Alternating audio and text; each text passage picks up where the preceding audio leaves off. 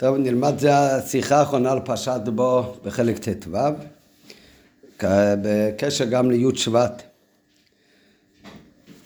זה שיחה מתחיל עם סיפור, עם סיפור של ה... שסיפר הרבי הקודם, אבל כל השיחה זה פלפול בהלכות פסח. והאמת שהיינו אמורים ללמוד את זה עם ההערות, רק אז היה לוקח שלוש-ארבע שעות, כמו שהיה פעם. אבל אז אמרו לי, בשביל מה, מילא התלמידים שיושבים, אין להם ברירה, אז הם צריכים, אבל מה אתה מלא שיעורים של שלוש שעות, זה לא... אז, אה, אז נלמד אבל את הפנים לכל הפחות.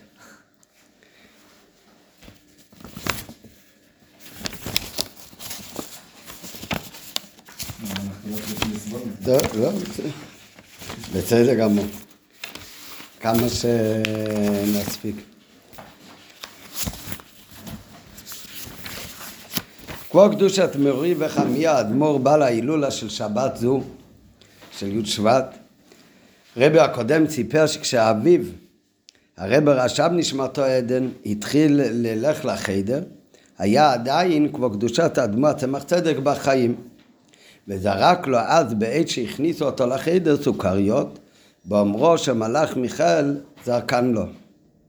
הדבר נתקבל אצלו ביותר, ולא רצה לאכול את הסוכריות, כי היו יקרות מאוד בעיניו.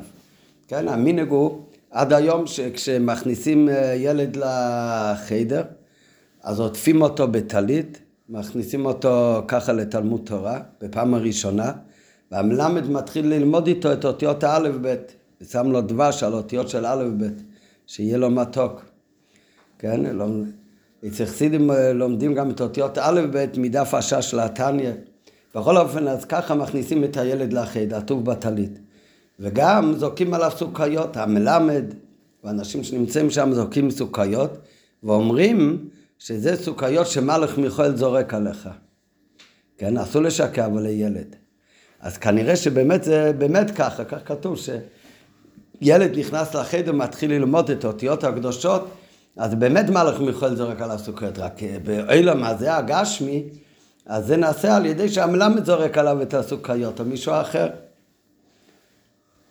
כן, אני זוכר, אחד מהילדים שלי שהכנסנו אותו לחדר, אז אמרו, מלך מיכאל זורק סוכריות, והמלמד זרק עליו סוכריות, ובבית הוא אומר לי, מה נראה, אני יודע, זה המלמד פנחו זרק, זה לא...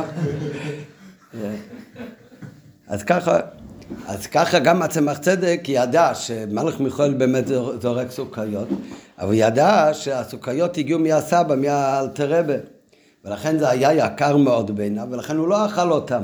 רצה לשמור על זה, את הסוכריות שהאדמה זקן, בעצמו זרק עליו כשהיא התחילה... אה?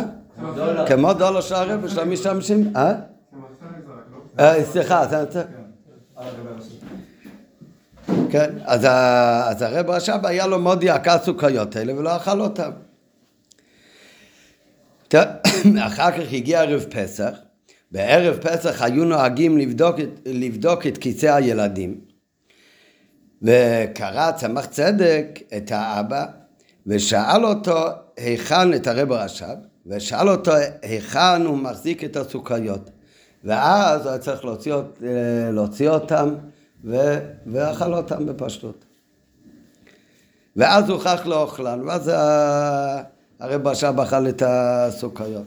זאת אומרת, היה אצלו מאוד יקר סוכריות שזרק עליו הרב הצמח צדק, נכון, לא אלתר. ו... ו...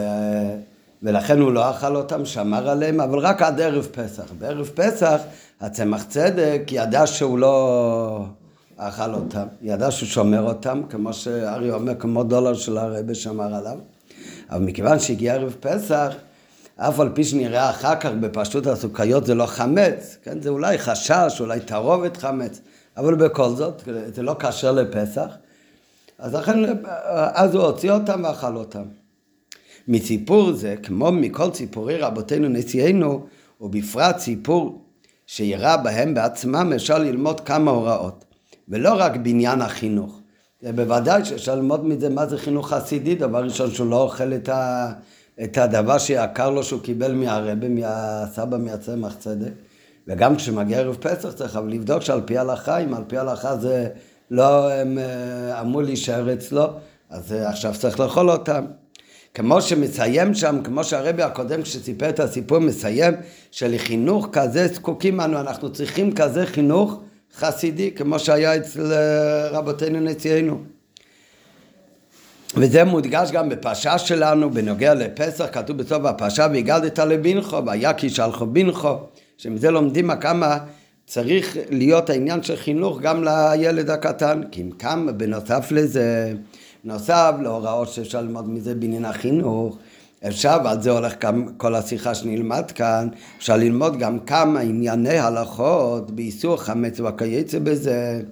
שאפשר ללמוד מהסיפור הזה, שגם איסור חמץ גם קשור לפרשה שלנו, כי בסוף פרשה שלנו גם נלמד הרי האיסור של חומץ. איזה עניינים שבהלכה אפשר ללמוד מהסיפור הזה, שהצמח צדק ידע שיקר בעיני הרב הרשע בסוכריות שקיבל ממנו, ולכן הוא לא אכל אותם, ובכל זאת בערב פסח הוא אמר לו להוציא אותם, ואז הוא אכל אותם. לכאורה, יש לכאורה עוד, עוד פתרון יותר פשוט. מה אנחנו עושים עם כל החמץ שנשאר בבית? מוכרים אותו. מוכרים לגוי חמץ. כן, אז יש באמת כאלה שלא מוכרים אה, חומץ גומו לגוי. כן, אבל אצלנו הרי לא נוהגים ככה. אצלנו כולנו יודעים, אנחנו עושים מכירת חמץ גם על... אה, גם על אה, חמץ גמור אפילו, כל שכן כאן שהסוכריות האלה זה אולי ספק או חשש או תערובת חמץ.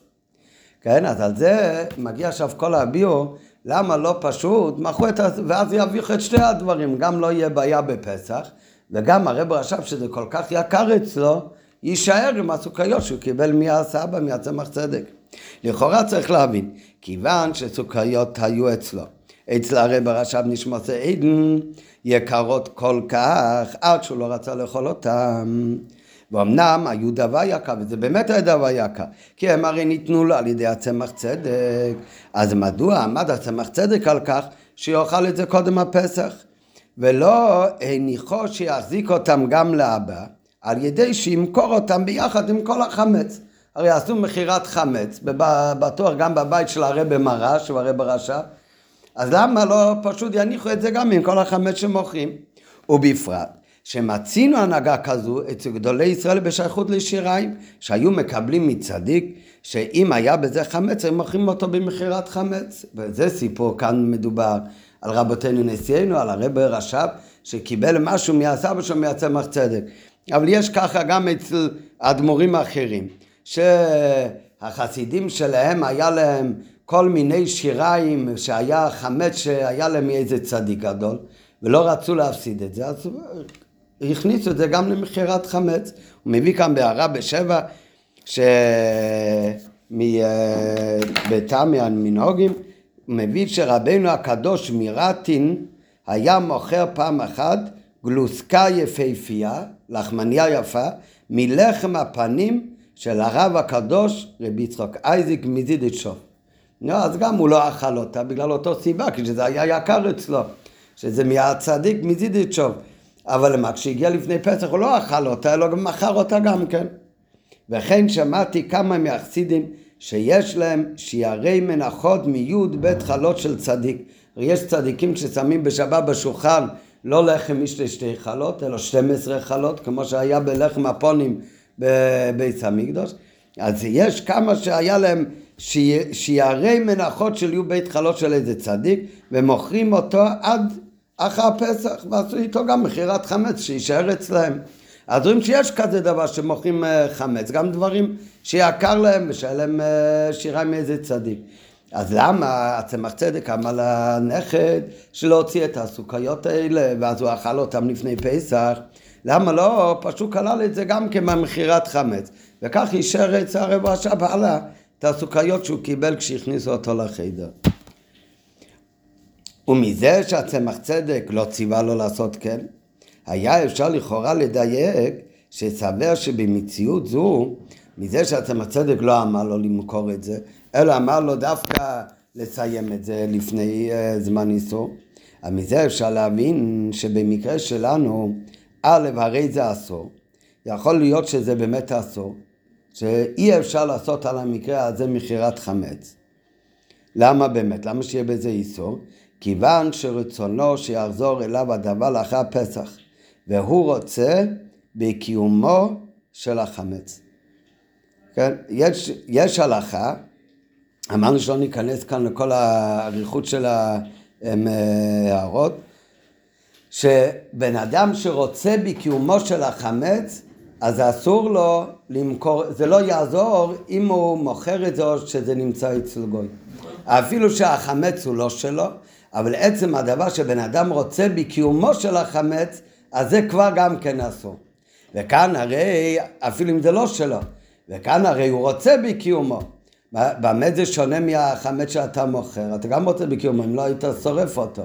אבל לא, מה זה, אתה באמת לא רוצה בקיומו, לא אכפת לך, אתה עושה מכירת חמץ. אם הגוי ישלם אחרי הפסח את מלוא התשלום שצריך לתת על הקנייה של כל החמץ, שיביא לי כסף ויקח את החבילה ביסקוויטים. זה לא... אבל לעומת זאת, כאן הוא רוצה בקיומו. המקום ברוצה, ברוצה בקיומו, אז יש הלכה במילה אחת רק שבן אדם, יש לו סיר, פשוט סיר של חרס, אסור להשכיר אותו לגוי, שהגוי יבשל בזה חמץ בפסח. לכאורה, מה זה משנה? זה לא החמץ שלי. כן, זה הגוי. אלא מה? מכיוון שאני רוצה בקיומו של החמץ הזה, למה רוצה בקיומו של החמץ הזה? אז כתוב מכיוון שאם באמצע הבישול מרוקנים את התכולה מה... מהסיר, אם זה כלי חרס, אז החרס יתפוצץ מהאש, ולכן צריך שזה יישאר בפנים. אז זאת אומרת שהבן אדם הוא נהנה מזה שיש כאן חומץ בפנים, הוא רוצה בקיומו. לכן אסור להזכיר את זה לגוי. יש בזה הרבה פרטי דינים. אז זה הדין. כך כתוב בשולחן אורוך, בסימן ת"ן. כן, מביא כאן בהערה. אז זה רוצה בקיומו, זה לא חומץ שלו, זה הרי חמץ של הגוי, הגוי מבשל בזה. אבל בכל זאת, מכיוון שאני מזכיר לו את הסיר, והוא יבשל בתוך זה, אני יודע שהוא הולך לבשל בזה חמץ, בשביל זה אני מזכיר לו את זה. אז אפילו שהחמץ הוא לא שלי, אבל אני רוצה בקיומו של החמץ, לכן אסור להזכיר את זה לגוי. אז על דרך זה היה אפשר לומר כאן אולי גם כן, שמכיוון שהוא הרי רוצה בקיומו דווקא של הסוכריות האלה, ולכן הוא רק מוכר את זה עכשיו לגוי, אז עצם הדבר שהוא רוצה בקיומו יכול להיות בעייתי, ולכן כאן היה אסור לו לעשות כזאת מהמכירה. מה בקשר לגדולי ישראל שמוכרים את זה? אה, אולי הם לא למדו ככה, נראה אחר כך באמת שזה... הרבי ישלול את זה אחר כך, אל תדאג. אבל אה, היינו יכולים לומר ככה, שיש בזה איסור בגלל שהוא רוצה מקיומו. ב', המכירה לגוי אינה מועילה. למה זה לא יועיל כאן? כי הטעם שמכירת חמץ מותרת, אף על פי שהדבר הוא כהרמה. למה זה נראה, למה זה הרמה? ובדעתו שיחזיר לו לאחר פסח החמץ המכור. ובכל זאת מותר לכתחילה למכור את זה לנוחי. המכירו מיודעו, הוא הרי לוקח דווקא גוי שמבין את כל העניין. כן, הוא, הרי אתה לא עושה מכירת חמץ עם גוי ברחוב שלך תדע, עוד יבוא ויקח את הכל. אלו לוקחים אחד שהוא מכיר אותו ביודעו, אף על פי שהוא יודע בנוחי, שהוא לא ייגע בחמץ כל הפסח כלל. אלו ישמרנו לו עד לאחר הפסח ואז יחזיר לו אותו. אז למה מועיל לה כל המכירת חמץ? מה זה בדרך כלל כשאתה מוכר משהו, אתה מוכר משהו שהשני ייקח וישתמש בזה. כאן הרי אתה מוכר את זה לכתחילה בדעה שאחרי פסח הוא מחזיר לך את זה. כן, הוא נתן לך אולי עכשיו קצת דמי קדימה. אבל אה, ואחרי פסח סיכמו שצריך לשלם הכל, לא יהיה לו הכל, אז אחר כך הכל מבטלים את המחיר, מוכר כאילו בחזרה. ואתה עושה את זה עם גוי שאתה יודע הרי במאה אחוז, וגם הגוי יודע במאה אחוז, שהוא, שהוא לא ייקח את זה. אז זה, אז זה מכירה אמיתית, זה ההפך כל עניין המכירה בפשוט, מכירה זה שזה יוצא ממך וזה נהיה של השני. כאן אתה עושה בכאילו מכירה, כי הרי שתינו יודעים שבעוד עשר ימים הכל חוזר להיות, וככה עושים לכתחילה בדעתו של הגוי, בדעתו של היהודי. אז איך עובד המכירת חמץ? זה הרי הרמה. אז אומרים הפוסקים, נראה אחר כך, מה זה כאן לא אומר ככה, אבל אומרים הפוסקים, שלמה מועילה הרמה הזאת? מכיוון שכאן כל הסיבה שצריך לעשות מכירת חמץ זה רק מדרבנן. מן התורה אין צורך בזה. מכיוון שלא צריך לזה מן התורה, אז לכן מועיל אפילו מכירה שהיא באופן של הרמה. למה מכירת חמץ היא רק מדרבנן? כי הגמרא אומרת בתחילת מסכת פסחים שמדאורייתא בן אדם לא צריך למכור חמץ, הוא אפילו לא צריך לשרוף את החמץ. מדאורייתא בן אדם לפני פסח, מה הוא עושה עם החמץ? מבטל אותו. ביטול בעל מסגה, מבטלו בליבו ודיו. בן אדם מבטל חמץ וזהו, מספיק, הוא כבר לא עובר לבל יורה בל ימוצא. אז יש מחלוקת גדולה מה זה התוכן של הביטול הזה. האם הביטול הזה הכוונה שהוא מבטל אותו בליבו מחשיבות, או הביטול הזה מדין הפקר. כן? נחזור לזה אולי בהמשך. אבל מה שלא יהיה הפירוש, אומרת הגמרא שמן התורה מבטלו ודיו. מספיק לבטל את החמץ, ואז הוא כבר לא עובר לבל יורה בל ימוצא. אלא מה? חכמים אמרו שלא לסמוך על הביטול. למה אמרו חכמים שלא לסמוך על הביטול? אמרו חכמים שתי דברים. דבר אחד, למה לא לסמוך על הביטול ועל ההפקר? כי אולי הוא לא יבטל בלב שלם. לבטל חמץ, שזה לא יהיה שלך יותר, שאתה לא מחשיב את זה כלום, אלו כאפרי דהרי. נו, השאלה אם באמת בלב אתה באמת, להגיד את זה כל אחד יכול להגיד. השאלה אם באמת אתה מלב, מבטל בלב שלם. ולכן אמרו חכמים לא לסמוך על הביטול, אלא לבאר את החמץ לפני זמן איסור. זו סיבה ראשונה. סיבה שנייה, למה אמרו לבטל את זה? שמא ימצא גלוסקיה, אולי ימצא משהו, והוא בטעות יבוא לאכול את זה. אז לכן עדיף שלא יהיה לו בכלל חמץ בבית. אז לכן אמרו שלא מספיק הביטול, אלא צריך לבאר חמץ.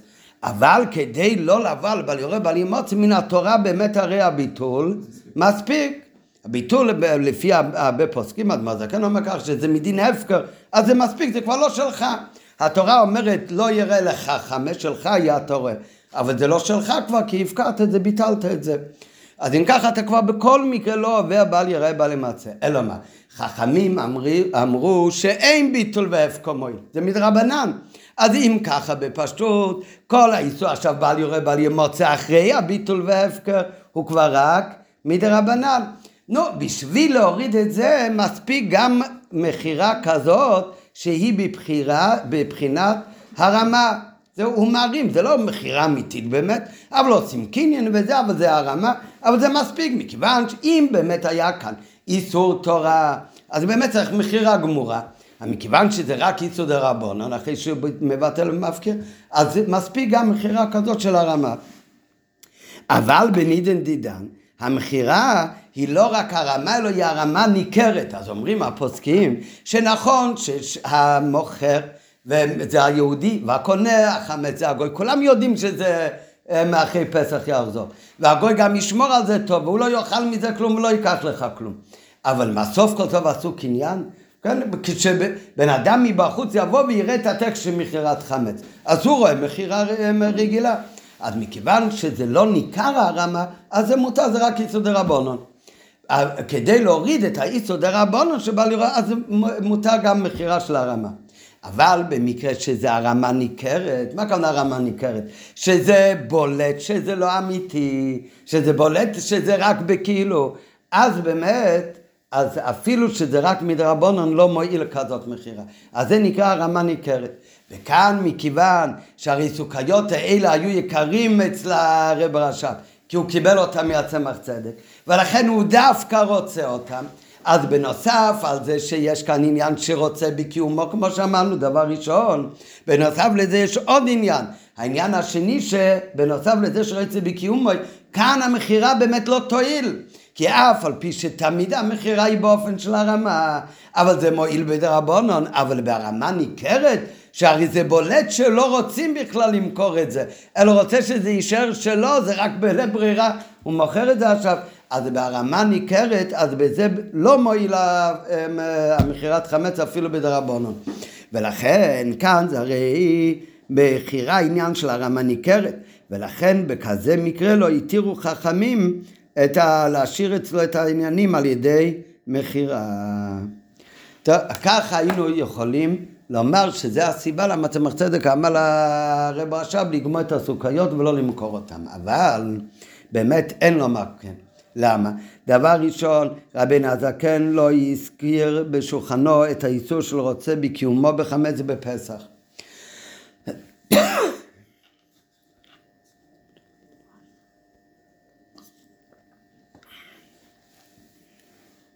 האדמו הזקן כן לא מביא כזה איסור שיש איסור שרוצה בקיומו אם זה לא שלך. כן? מה זאת אומרת הוא לא מביא כזה דבר שיש אה, רוצה בקיומו ב... הרי אמרנו מקודם, הדין שרוצה בקיומו מופיע בשולחן אורוך, באיזה מקרה? במקרה שאסור להזכיר את הסיר לגוי שיבשל בזה חומץ. אלא מה, אדמה זקן מביא גם כן את הדין הזה בסימן תפנון. אדמה זקן אומר שהבעיה זה לא הרוצה בקיומו של החמץ. יש איסור ליהנות מחמץ בפסח. אסור לך לאכול חמץ. יש הבדל אם זה שלך או של מישהו אחר? לא. אותו דבר יש איסור ליהנות מחמץ בפסח. זה משנה אם זה שלך או מישהו אחר? לא. אז אם אתה מזכיר לגוי את הסיר, והוא ממלא אותו ומבשל בזה חומץ, אתה מזכיר לו את זה כדי שיבשל בזה חומץ. ואם היה מוציא מערה ממנו עכשיו בכל החמץ, היה נשבר הכלי. ובזה שזה נשאר בפנים זה נשמע הכלי, אז מה יוצא מכאן? שהיהודי הוא נהנה מהחומץ בפסח. האיסור הוא לא בגלל שרצי בקיומו רוצה עכשיו חמץ, יש לו באמת הנאה בכלי מתוך החמץ. אז זה מה שמביא בהערה 13, שהאדמה הזקן הוא לא מביא את הטעם כמו שכתוב בתואר רצי בקיומי, שזה הטעם שאסור להזכיר לגוי כלי שמבשלים, כי אם הוא כתב כי יגיע לישראל הנאה מהחמץ. טוב, נמשיך בפנים. אז דבר ראשון, אז הסיבה הראשונה, אז זה לא יכול להיות, ולכן גם אם רצי בקיומי הוא מאוד רוצה שזה יישאר, אבל אם בפה נמם זה עכשיו לא שלו אלא של הגוי, כי עשו מכירה, אז אין בזה בעיה. נו, בנוגע לעניין השני שאמרנו, שלא מועיל כאן בכלל המכירה, כי המכירה זה הרמה והרמה מועיל בדרבנן, אבל באיזה מקרה רק שהרמה היא לא ניכרת, לעומת זאת כאן שבולט שהוא רוצה את הדבר, אז כאן בוודאי שזה הרמה כן ניכרת, אז גם על זה כל מה שאמרנו מקודם, שמכיוון שבביטול בעלמא סגה אז, אז בכל מקרה לא עוברים על בעלי יורה בעלי מוצרים, מבטלים את החמץ גם היום. אז כל זה שמוכרים את החמץ, שנשאר לו זה רק מדי רבנם, ולכן הוא מועיל הרמה. העניין הזה הוא מחלוקת בפוסקים, ואדמה זקן באמת לא פוסק ככה, יותר מזה. אדמה זקן כותב במפורש ואומר שלא כמו אלה שטועים וחושבים שאפשר להקל בדינים ובקניינים של מכירת חמץ כי זה עניין דה רבונון, אומר אדמו הזקן, הרי ידוע לכן השתה מכירה של התיקן אדמו הזקן הוא עם עורף קבלון, למדנו את זה פעם אבל אה, לא נוגע לענייננו כרגע, שמחמיר יותר באופן של המכירה, למה? כי אדמו הזקן אומר מה מדרבנון? הרי זה שבן אדם מבטל את החמץ, את איזה חמץ הוא מבטל? את מה שהוא מוכר הוא לא מתכוון לבטל ולהפקיר. אז על אותו חלק, אותו חמץ שרשום בשתי מכירת חמץ, אותו חמץ, אותו בן אדם לא מבטל ולא מפקיר. זאת אומרת, אז אם ככה, הרי מה שאתה מפקיר, מה שהפקר אתה לא יכול למכור. אה, אז מה יוצא מכך? שאותו חמץ שהוא בשתי המחירה, זה בכלל לא נכלל בביטול. אם הוא לא נכלל בביטול, על החמץ הזה אתה הולך לעבור על בל יורה בל מוצא מדורייתא. ולכן באמת המכירת חמץ צריכה להיות מכירה שהיא לא באופן של הרמה. נכון, יכול להיות שהיהודי יודע שיקבל את זה בחזרה בעוד שמונה ימים, ויכול להיות שהגוי יודע מלכתחילה שלא יאכל את זה ויחזיר אחרי שמונה ימים, אבל זה לא קשור, המכירה היא מכירה לא של הרמה, אלא מכירה אמיתית עם כל דיני קניין. וכך אומר אדמה זקן שצריך להיות מכירה אמיתית באמת, וזה לא הרמה. לדעת רוב הפוסקים, בפרט לדעת רבינו הזקן, מכירת חמץ היא מכירה גמורה המועילה שלו לבוא על בל יורה בל ימוצא גם דורייסה. כי החמץ שנמכר הוא בכלל לא בכלל הביטול וההפקר. אז אם ככה, אז שתי הדברים יורדים. דבר ראשון, שרצי בקיומו לא מפריע לי. דבר שני, שמה שנמכר היא מכירה גמורה ואמיתית שמועילה גם בדאורייתא. אז אם ככה חוזרת השאלה למה לא למכור גם את הסוכריות שקיבל מיצר צדק. זה חשוב אצלו וראיתי בקיומנו, אז מה אם הוא רוצה? בפל כרגע מגיע פסח, זה יש של הגוי. אז זה לא אמור להיות בכלל בעיה. אותו דבר העניין השני, שאולי כאן לא מועילה המכירה כי זה הרום מניקרס, כל ההבדל אם זה נקרא או לא נקרא, זה, אם זה לא מכירה אמיתית רק הרמה. אבל אלתרב הרי אומר במפורש שהמכירת חמץ זה מפקיע את האיסור דאורייתא, ולכן צריך להיות המכירה, מכירה גמורה עם כל הכללים על פי הלוכה של מכירת חומץ. ולכן מוכרים אצלנו גם הרי חמץ גמור, אין אצלנו חומרה לא למכור חמץ גמור. הפוך, כי זה מכירה אמיתית, אפשר למכור הכל. אז חוזרת השאלה למה באמת לא מכרו גם את הסוכריות האלה.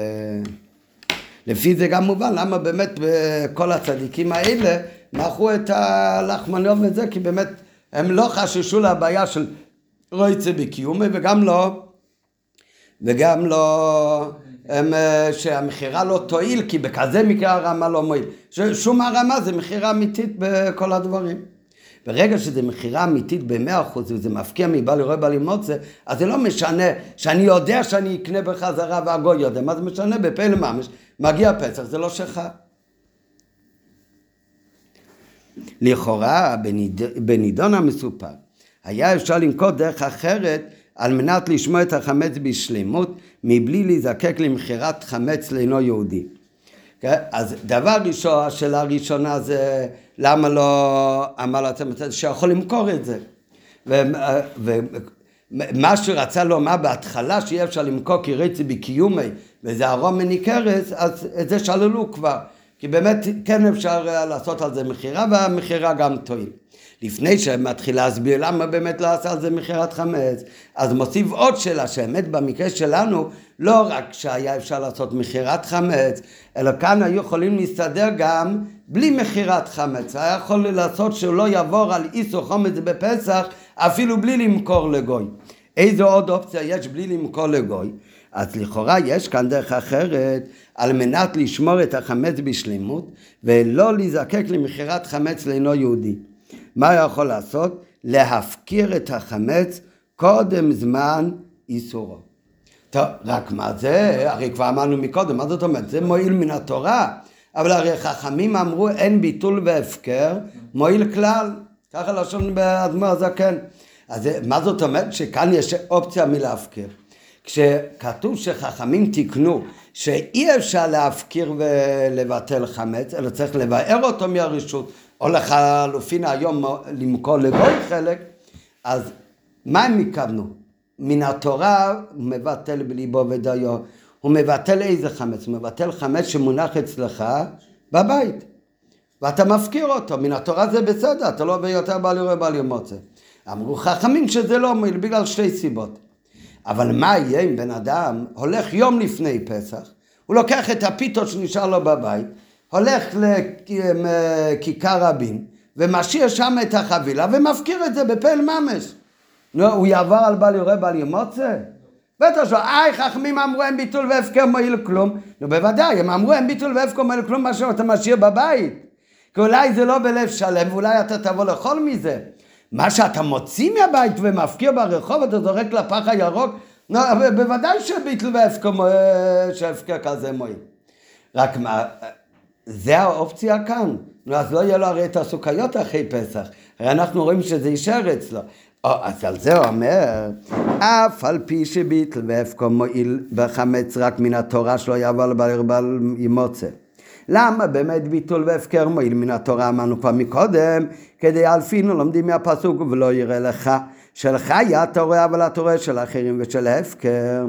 אבל חכמים הרי אמרו שלא לסמוך על הביטול ולמה הם גזרו שביטל והפקע אינו מספיק וצריך לבאר את החמץ בפל ממש, אבל בכל זאת כאן ישנה עצה כן לשמור על הסוכריות על ידי שהוא יפקיר אותם. למה? אפשר להפקיר את החמץ לא רק בלב, באופן שהוא נשאר ברשותו, אלא כשמפקיר את החמץ הוא באמת יוציא אותו מרשותו ויניחו ברשות הרבים במקום הפקר ממש. במקום שלא הולכים שם בני אדם, ואחרי פסח ילך ויזכה את זה מח... מחדש. כאן, כשהוא אומר, הוא יפקיע את החמץ לא רק בלב, הרי למה אמרו חכמים לא מועיל ביטול והפקר? כי אולי הוא לא יבטל בלב שלם. באמת אמרו, כשזה היה רק בלב. אבל הוא יכול להפקיר לא רק בלב, אלא במעשה. הוא לא אומר בדיבור. כן? בדיבור זה לא מועיל.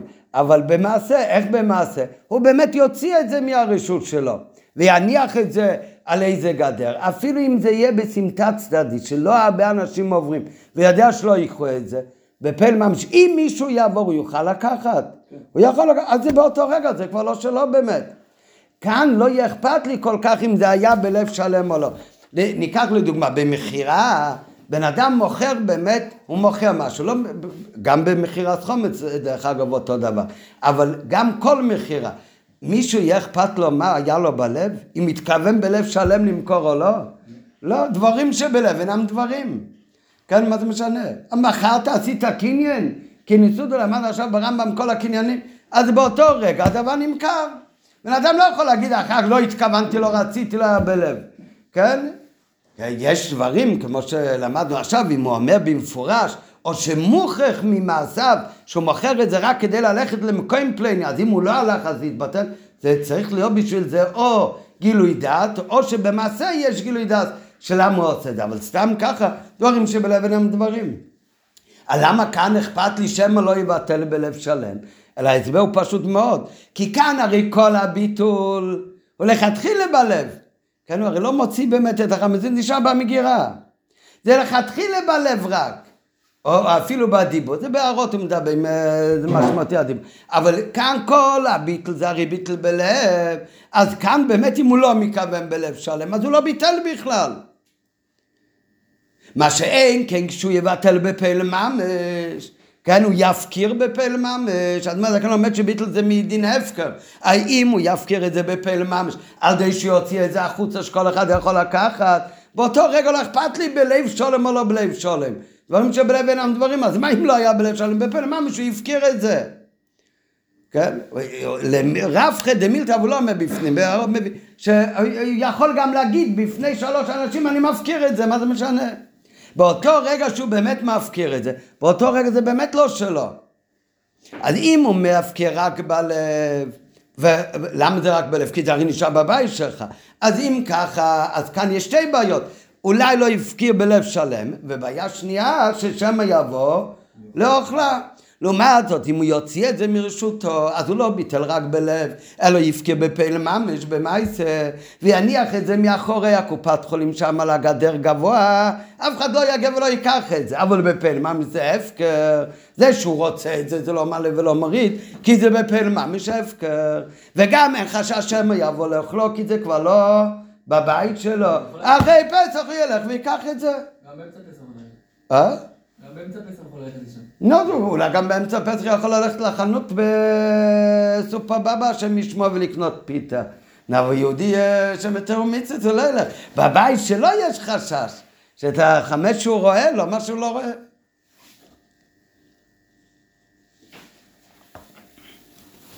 שלכאורה בדרך זו בטלים שהטעמים שמחמתם תקנו חכמים שלא די בביטול והפקר בלבד. ביטול והפקר. זה דבר שתלוי במחשבתו של האדם, ולכן חיישינו שלו יפקיר בלב שלם, ולכן חייב לברו מרשותו ב', מכיוון שאדם רגיל בכל השנה בחומץ, ומחמת רגילותו קרוב, קרוב הוא לשכחה, שישכח את איסורו, ואם יהיה זה בגבולו, יאכל ממנו. כן, כל החשש הוא יתעורר באמצע הלילה, פתאום ילך למטבח, יראה ביסקוויט, יאכל אותו. אז זו הסיבה השנייה לא לעשות רק ביטל והפקר, לא לבר מרשותו. מצינו לעומת זאת, ברגע שהוא יוציא אותו למקום רשוס הרבים, במקום שלא הולכים שם בבני אדם, כי אם לא מה הוא ירוויח, לא יהיו שם סוכריות בעוד שבוע, אבל הוא באמת יניח שם ויפקר. אז באותו רגע לכאורה שתי הבעיות יורדים.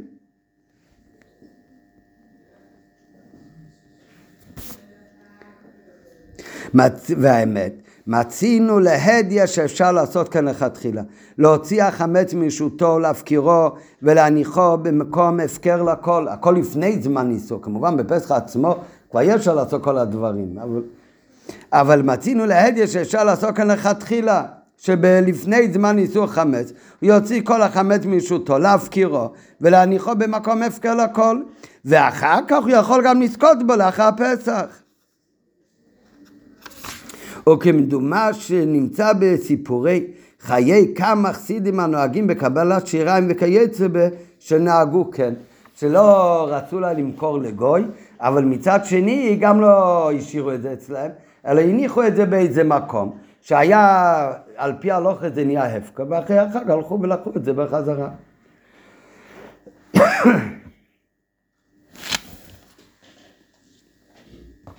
כן, כמובן, זה לא מה שאנחנו נעשה עכשיו בערב פסח. מה תעשה בערב פסח?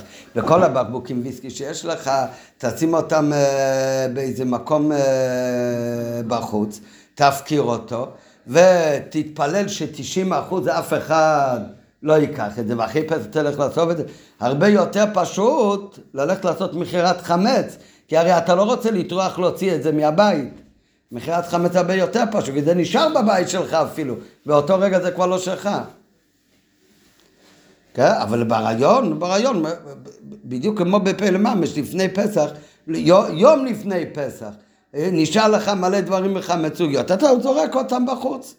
נו, ואם תמצא אותם אחרי פסח, תראה אותם שם, מותר לך לקחת אותם, תוכל לזכות בהם מחדש, כי זה באמת היה הפקר. אה? כן, למה במקום מוצנע? אמרתי במקום שלא הרבה הולכים שם. אם זה יהיה מוצנע, זה לא הפקר. להם, לא מוצנע. כן, אמרתי, לא, לא, לא ניכנס כאן לכל ה... והטעם בפשו שלא ציווה צמח צדק שיעשה, כן. אף על פי שמצינו שלכמה דעות מותר להפקיר קודם זמן איסורו, בפרט במקום הפקר, בדעה לזכות בזה לאחרי פסח, אבל משאר פוסקים משמע שאין זה מועיל, וכן פוסק גם רבינו הזקן. אלתרבה אומר שאפילו בן אדם מניח במוקם עמוף כל הכל, עדיין צריך שיפקירנו לגמרי בפיו ובליבו, ולא יהיה בדעתו בשעת הפקר לחזור ולזכות בו לאחר פסח, אם לא יקדמנו אחר, שאם יש בדעתו כן, איננו הפקר גמור, והרי הוא כשלא ממש. זאת אומרת, כל מה שאמרנו מקודם, שאם בן אדם מפקיר את זה רק בלב, זאת אומרת, הדבר נשאר בבית שלו. ולכן הביטול וההפקר זה תלוי הרי ברצונו בלב שלו, ועל זה חששו חכמים, אולי לא יבטל בלב שלם. נו, אז אם ככה, ולכן חששו לו, שלא יבטל בלב שלם. לעומת זאת, כשהוא מפקיר את זה לא רק בלב, אלא בפועל ממש. אז אם ככה זה לא שונה כמו שעושים, קניין של מכירה בפועל ממש. ובדיוק כמו שאתה מוכר בפועל ממש, שאף אחד לא מעניין מה היה בלב שלך, אותו דבר אם הוא הפקיר בפועל ממש, שהניח במוקים הפקר. אז לא אכפת לי מה הוא חושב, גם אם הוא חושב שיחזור לכאן במועצו פסח אחרי סעודת משיח וייקח, בפעל ממש זה בסדר גמור, כי בפעל ממש כל פסח זה היה הפקר ולא שלו. בדיוק כמו שמכרת לו גוי ואתה יודע שתיקח את זה בחזרה אחרי פסח. כי בפעל ממש בפסח זה היה של הגוי. אבל יש פוסקים שחולקים על זה, וכך גם אומר אדמה זקן, ואומר שהפקר שונה בדין הזה מכל שאר הקניינים. זה לא כמו במתנה ומכירה. במתנה ובמכירה ברגע שהיה מעשה בפועל, אז זה לא משנה מה היה בלב שלו, דברים שבלב אינם דברים. לעומת זאת, הפקר זה לא ככה. כל הסוג של הפקר הוא הרי שונה מכל שאר הקניינים. כל שאר הקניינים, מכירה ומתנה, זה נעשה על ידי שתי אנשים. יש את הנותן ואת המקבל, שאתה מוכר ואתה לוקח. בהפקר הכל נעשה, עם מי נעשה הכל? רק עם הבן אדם. אז לכן יש דעה שנייה, והאדמה זקן גם פוסק ככה, שבהפקר אפילו תעשה הפקר בפועל, לא רק מפקיר בלב מה שיש לו בבית, אלא יוציא את זה החוצה ויניח ברחוב.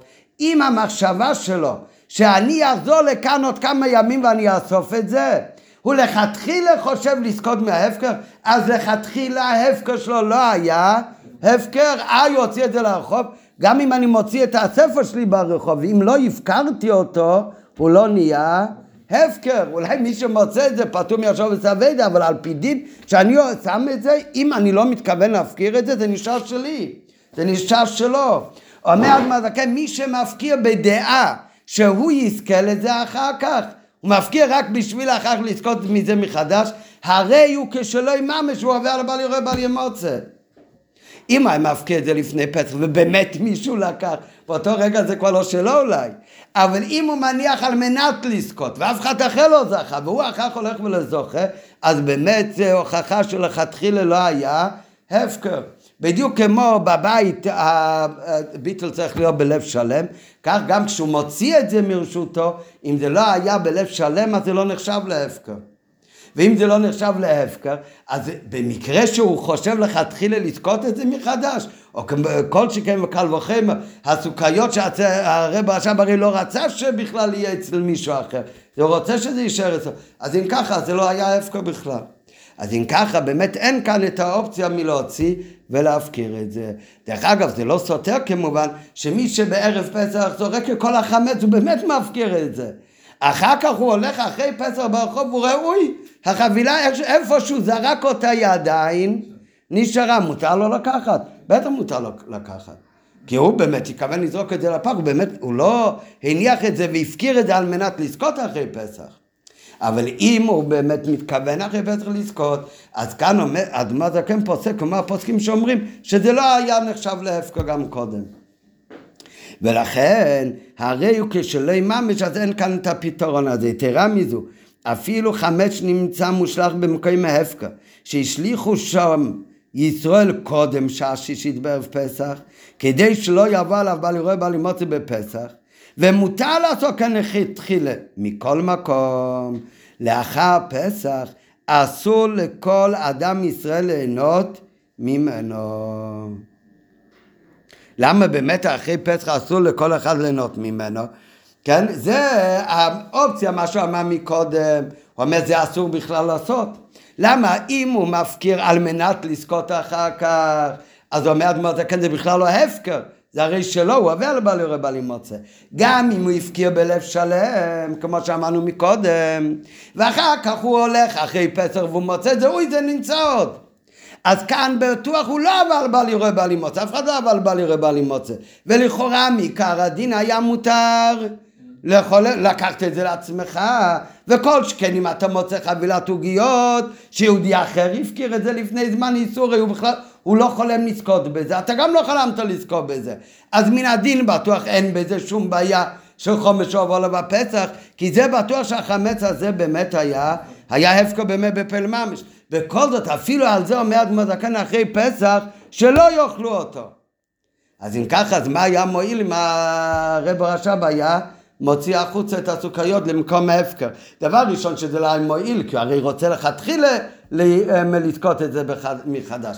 ויותר מזה, אפילו אם לא היה מתכוון לזכות את זה מחדש, אז אסור לו אחר כך לקחת את זה.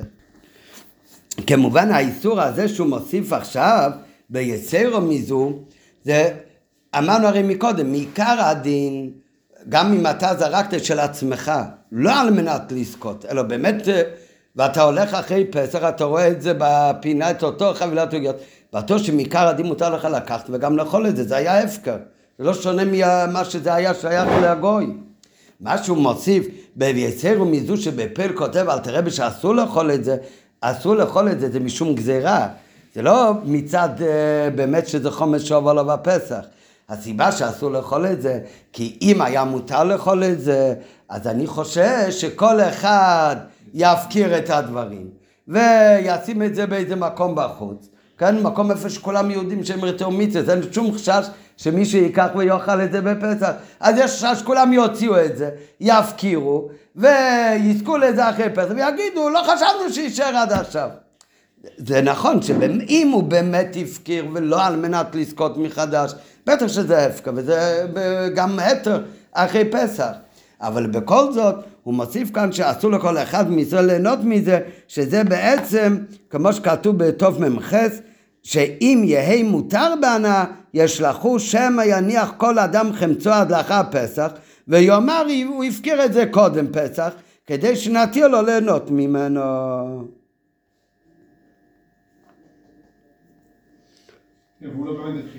אה?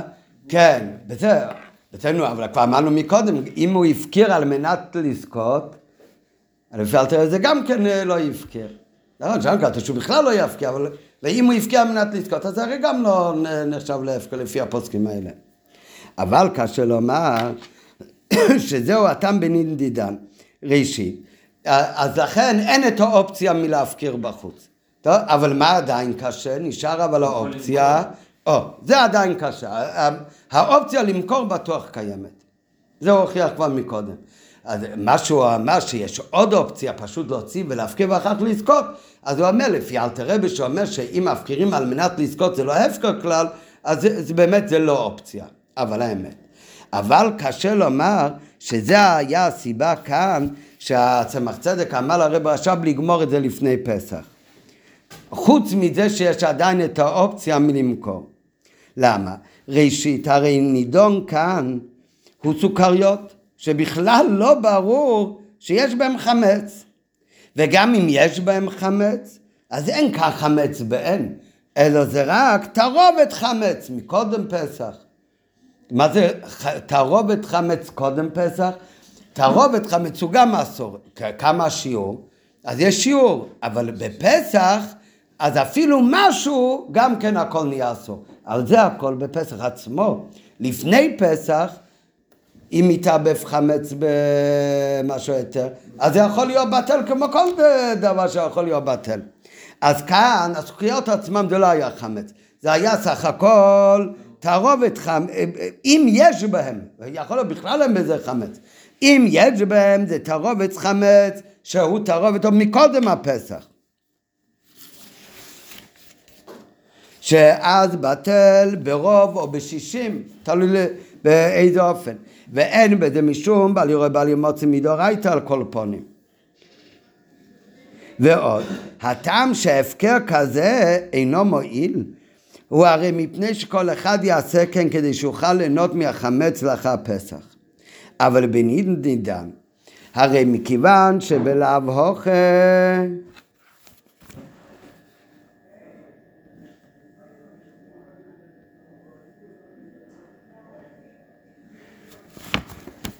כן, מה, מה כתוב מקודם? מקודם הוא אומר שההפקר כזה לא מועיל, למה? כי אדמו"ר זה כן, אפילו מודגש המילים והרי הוא כשלו, ממש. רק על יסרו מזו שזה נהיה אסור אחרי פסח, על זה הוא הביא, כי יש חשש שכל אחד יעשה ככה על מנת הוא יישאר, אפילו ישאיר את החמץ, יגיד שהפקיר את זה ונטיל לו בענק. אבל כאן מכיוון שבלאו אין בדעתו ליהנות מהסוכריות באיזה אופן שהוא, אפילו לא על ידי מכירה, ואין רצונו אלו שישארו אצלו בשלימותן. ובצירוף לידי שזה רק ספק מדרבנן כנ"ל, אם תערובת חמץ זה צריך ביו בהפקו מקורש, שזה בכלל שאלה אם צריך לבאר כזה תערובת חמץ. זאת אומרת, לכל הדיוק כזה דבר אסור לאכול בפסח את הסוכריות האלה. אבל לאו דווקא בכלל שחייבים לבאר אותו, ובפרט שזה עניין שלא שכיח. אפשר שבמציאות כזו לא גזרו רבנן לכתחילה שההפקר לא יספיק. ולכן באמת כאן כזה הפקר כן יכול להועיל. רק מה, מה אנחנו רואים מכאן? שכל מה שלמדנו מקודם, עוד עם הדגשה והרי הוא כשלא ממש, זה לא באמת מצד הדין של הפקר, אלא שזה רק מצד הדין דרבנן, שהם אמרו שיש עליה להפקיר ככה.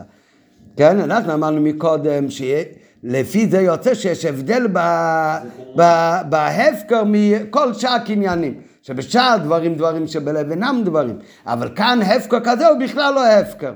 אבל כאן משמע עכשיו שמעיקר הדין, בלי קשר לדין של חומץ בפסח, מי שמפקיר משהו על מנת לזכות לזה אחר כך, הוא כן הפקר גמור. מה שאמרנו מקודם, שכאן זה לא מועיל, וזה הרי הוא כשלא ממש, זה הכל מצד החומר שבן אדם לא יעשה ככה כדי שישאר לו החמץ. נו, אז כאן שבכל מקרה הבן אדם, דבר ראשון, זה לא דאורייתא בכלל. זה חשש חמץ בתערובת חמץ. וגם כן אף אחד לא מתכוון אחר כך ליהנות ולאכול אותו. לא לאכול וגם לא ליהנות, לא למכור אותו. אלא כל העניין הוא רוצה שיהיה אצל הסוכריות. אז במקרה כזה, לאו מסתום לא גזרו את הגזירה הזאת שההפקר הזה הוא לא מועיל והרי הוא כשלו ממש. כן? בנוסף לזה, כמו שאמרנו מקודם, עדיין יש את העניין של, אמ, של מכירה. דרך אגב, מה שאמרנו עכשיו, זה לא סותר מה שאמרתי מקודם, שיש הבדל בדין של הפקה לבין מכירה, שההפקה הוא בן אדם עצמו לעומת מכירה להם. כי גם אם זה רק מדרבנן, אבל עדיין, למה במכירה זה כן מועיל? הרי במכירה כן מועיל שאתה מוכר לו, ואתה יודע טוב מאוד, וזה דעתך גם כן, שאחרי פסח אתה קונה מכירה. אלא מה, בוודאי, שכאן אפילו רבנן לא אמרו שיש בזה בעיה, כי בפעיל מים זה עכשיו לא הפקו, זה לא שלך בכלל, זה של מישהו אחר. ואם באמת הגוי לא יעשה מה שאתה בטוח במחשבתך, ומה שהוא היה בטוח במחשבתו בזמן המכירת חמץ, הרי אתם מכירים, אלא הוא באמת ילך וימכור את זה למישהו אחר, וישיג את כל הכסף וישלם לך. אתה יכול לתבוע אותו לדין? אתה לא יכול לתבוע אותו לדין, זה מכירה אמיתית. אז כאן באמת זה לא משנה המחשבה. לעומת זאת בהפקר, נכון, בהפקר שהוא לא רק במחשבה, אלו באמת הוציא את זה, אז מי עיקר הדין זה באמת הפקר גומור, אבל ביחד, וגם אם דעתו באמת אחר כך, לזכות בזה. גם בהפקר בן אדם, אם הוא, אלא כאן בנגיע לחומץ, אז כאן אמרו חכמים שזה לא יעזור. ולא רק שלא יעזור, אם זה לא יעזור מדי רבונון, אז הרי הוא כשלו ממש, והוא עובר לבל יורה בל ימוצא. אבל כל העניין הזה הוא כדי שלא בן אדם יעשה ככה מלכתחילה, כדי ליהנות מהחמץ שלו אחרי פסח. לעומת זאת, כאן במקרה שהוא בכל מקרה לא הולך לאכול את זה אחרי פסח, אז כאן בפשטות הפקר כזה כן יועיל. אז עדיין יש לא רק אופציה של מכירה, אלא באמת גם כאן היה אופציה להוציא את הסוכריות למקום הפקר ולקחת את זה בח... בחזרה אחרי פסח.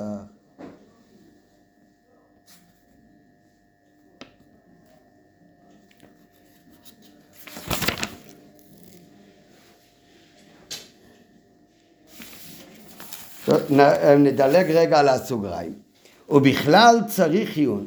אם מתוכן הסיפור הנ"ל אפשר ללמוד הלכות בדין ואיסור חמץ נוגע לכל אדם, כיוון שמדובר בחמץ רבנן, ואולי רק ספק חמץ, זהו עניין מיוחד שלא שכיח, ומדובר בבית שבו היו מהדרים בתכלית וכולי. ולכן לאו דווקא שכזה דבר לא מועיל. הרב עכשיו, הם לא שמו את הסגר בחוץ, אבל הלכתית יכול להיות באמת שזה היה, שזה היה מועיל באמת. אז למה באמת לא עשו ככה? למה אמר לו לאכול את הסוכריות לפני פסח? לא רק שלא עשו ככה, אפילו לא עשו מכירה עם הגוי. טוב, אז זה הביאו כתוב באות ה', כן? אחרי כל השקל לביתר הביאור הוא קטן ופשוט באות ה'. אבל קודם אפשר לכאורה לשאול על כל הסיפור, שפשוט לכאורה כל השאלות, מה כל השאלה? למה היה צריך להגיד לרב רש"ב לאכול את זה? הרי היה פשוט יכול למכור את זה או להפקיר. כן, אפילו הפקר כזה שבמקרים אחרים לא עובד, כאן אולי כן היה עובד. כן, הרי כולנו יודעים ההלכה שבסוכות מי שאין לו ארבע מינים של עצמת הולך למבצועים אתה נותן לכל אחד את הארבע מינים ואתה אומר לו מתנה, למי אסור לך לעשות מבצועים ביום ראשון של סוכות? לקטן. לקטן, בדיוק. אם אתה רוצה עוד לעשות מבצועים, כן? רגע לפני השקיע אולי אין בעיה, אבל אם אתה רוצה, רוצה לזכות עוד יהודים, לקטן ביום ראשון אתה לא יכול לתת. יש ילדים שרוצים, אתה תכוון שאתה לא מתכוון לתת לו את זה במתנה. כן? בשביל להגיד ברכה ככה. למה באמת? כולם יודעים, הגמרא אומרת בסוכה, שקטן יכול לזכות במשהו, ואז זה שלו, כן? גם זה רק מדרבנון, כן? אבל מדרבנון זה נהיה שלו, יש לו קניין מדרבנון. לעומת זאת, להקנות, להקנות, אין, קטן לא יכול להקנות, גם לא מדרבנון. הרי לעשות קניין, לקנות ולהקנות, צריך דעת, דעת הקונה ודעת המקנה. לקטן אין דעת. שצריך על פי ההלכה להיות כן ומקנה. רק לעניין שהדבר יהיה שלו, כדי לא שלא כל אחד ילך ויתפוס דברים של ילדים, אז תקנו חכמים מדרבנון שיש לו קניין. אבל שהוא יוכל להקנות, אין שום צורך לדאוג שהוא יוכל להקנות, אז זה לא תקנו לו קניין. אז קטן יכול לקנות ולא יכול להקנות. לא למכור ולא לתת מתנה שום דבר. לא יכול להקנות לא שום דבר. הוא גם לא יכול להפקיר. אז אם ככה, אז כל הפלפול הרי יורד. הסוכריות האלה זה רק הצמח צדק על הרב הרש"ב שהיה ילד קטן שהלך לחיידר. מדי רבונון יש לו קניין הזה עכשיו למי שייך לרש"ב. מה אתה רוצה שימכור את זה? אין, הוא לא יכול להקנות. הוא לא יכול למכור והוא גם לא יכול אה, להפקיר. הוא לא יכול לתת למתנה. אז אין שום אופציה רק רק לאכול את זה לפני הזמן. מיכה רע לא תחול בכלל. כן, זו שאלה חזקה. אז זה הרב אומר זה בכלל לא שאלה ורק בסוגריים אומר את זה בדרך אגב. למה זה בכלל לא שאלה? כי זה נכון, ילד קטן לא יכול לקנות ולא יכול להקנות. הוא יכול לקנות מדרבנן, אבל לא יכול להקנות. אה, גם לא להפקיע, להפקיע זה גם קינים. זה להוציא מהקניין שלך, וגם זה צריך לדעת. אז זה נראה אחר בדיוק מה הגדר של הפקר. אז אם ככה, אז לכאורה, למה זה באמת לא שאלה? כי כל הדין שקטן לא זוכה ולא מזכה, מעיקר הדין או מדרבנן, למעשה הוא לא יכול להקנות, זה הכל דברים שהם שלו. יש הלכה, הילד הקטן שלי שעכשיו נכנס, מה הוא קנה, הביאו לו מתנה, משהו מכל מה שיש לו זה שלו? לא, למה? אם זה ילד קטן שסמוך על שולחן אביו, כל מה שיש לו זה בכלל של אביו. ולכן זה, הוא לא קנה והוא לא צריך לקנות גם כן.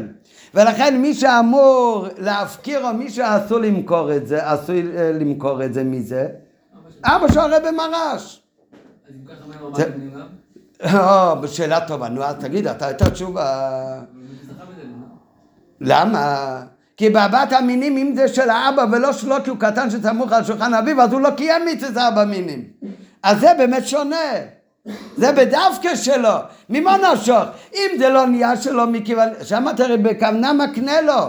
לא שאין קינין לקטן. ילד שסמוך על שולחן אביו, דברים שהם סתם אצלו הם שייכים לאבא. אבל אם מישהו מביא לו מתנה במפורש זה דווקא שלך. נו בוודאי זה יהיה שלו דווקא. הרי הסמך צדק זרק עליו את הסוכריות, הוא לא אמר לו, זה שלך ולא של אבא שלך. כן, זה שלו, אבא שלו, מה שלו שיהיה שלו. אבל אם אבא רוצה לקחת לו, בטח הוא יכול לקחת לו את זה. בארבע מינים זה לא ככה? אם זה ככה לארבע מינים, אז הילד בכל מקרה לא קיים הרי את המצווה. כי זה צריך להיות שלכם. אתה מבין את ההבדל? נראה עכשיו בסוגריים. ואין להקשות על כל השקלה וטריה, שלכאורה כל עניין של מחיר והפקו לא שייך בנדידן, כי אנחנו עוסקים בחפש קטן שיכול רק לקנות בדעה אחרת, בדעת אחרת. הכוונה שמישהו מקנה לו, אבל אינו יכול להקנות או להפקיר. כי כאן הרי מדובר, כי בקוטנה סמוך על שולחן אביו הדינו, שהמציאות שלו והמתנות שניתנו לו, הרי הן של אביו. ולכן מוטל החיוב על האב למכור לגוי או להפקירו. כל הדיון זה לא שהרב הרש"ב יכול למכור לגוי או להפקיר, אבל הרי אבא שלו יכול לעשות את זה. מהייתה ממובן שמהסיפור הנ"ל אין לדייק שלפי דת הצמח צדק הקטן מוזר בבעל יורה בעל ימוצא וחייבים להפרישו מזה. וכן שחומש של קוטן שעבר עליו פסח עושה באנוה שזה הכל דברים שדנים בזה בפוסקים, האם חייבים להפריש את הקטן גם מאיסו של בעל יורה בעל ימות אסור שיהיה לו חמץ ואם נשאר אצלו חמץ, אבל זה היה של הקטן, אם יש איזה דין של חומץ שעובר עליו בפסח, זה הכל לא, לא נוגע לכל הסיפור שלנו, למה? כי הלכתית החומץ הזה לא היה שייך, החומץ, החשש חומץ הזה, הסוכריות האלה לא היו שייכים הלכתית לרב הרש"ב, אלא למי הם היו שייכים הלכתית? לאבא שלו.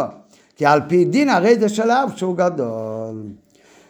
נו, אות ה', ובזה נסיים להיום בינתיים. ויובן זה בהקדים, אשר על פי שמוע מחסידים, הרב כתוב כאן בהערה 36, מקבור קדושת מרי וחומי האדמו"ר, לא שמעתי בכל זה.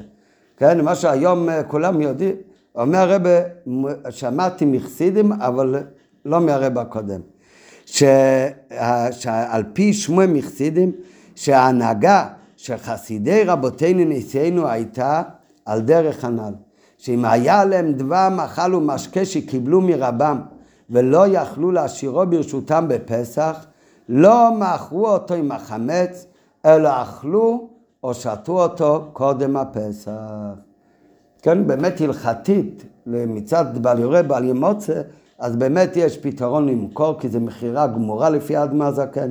ויש במקרה שלנו, לכי עוד פתרון, להוציא את זה למוק עם הפקר ולזכות מחדש אחרי פסח, אפילו אם בתחילו כוונתו לזכות בזה, כאן לא יהיה בזה הם, אה, שום חשש. אבל חסידים, מכיוון שזה היה חפץ של הרבה, לכן לא מכרו אותו לגוי. למה באמת לא למכור אה, חפץ לגוי? והטעם בזה יש לומר בפשטות. זה הפך כבוד רבו, לקחת את השיריים שלו וכייצא בזה, ובפרט שהוא נתן לו אותם, ולתת או למכור אותו לגוי. אה? הם לא חשבו ככה. ויתרה מזו, במציאות שהמחל וכייצא בזה נמכר ונכנס לרשותו של אינו יהודי. אז בכלל צורך עיון. האם לאחר שישראל חוזר וקונה את זה, אם נשאר במחל הקדושה של הצדיק שהייתה בו מקודם. כל העניין ששמרו על זה, זה מצד הקדושה שיש בדבר הזה, כשהוא קיבל את זה מצדיק. אז דבר ראשון, חסידים היה בטוח שאם יש בזה קדושה מהצדיק, לכן הוא שומר את זה, אז זה לא כבוד, מה נמכור לגוי דבר של צדיק? אבל בנוסף לזה, אם אני אמכור את זה לגוי, נקבל בחזרה מגוי, מי יודע אם בכלל יש בזה עדיין את אותו קדושה מה שהייתה מקודם. לא מדבר פה על להפקיר. אה? או, רק מה, אם ככה נשאלת השאלה, אומר לי, אה, באמת למכור לגוי זה, באמת זה לא כבוד. כן, מה, את הקדושה של הרבה אתה מעביר לגוי? כן. כן? אבל אה, לכאורה להפקיר, להפקיר זה לא, לא נכנס לרשות של שום גוי, כן? זה היה מונח על, ה...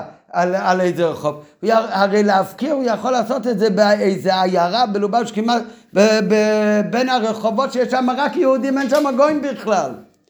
כן? מה זה... אז זה... אז זה... לא, אז השאלה למה אבל?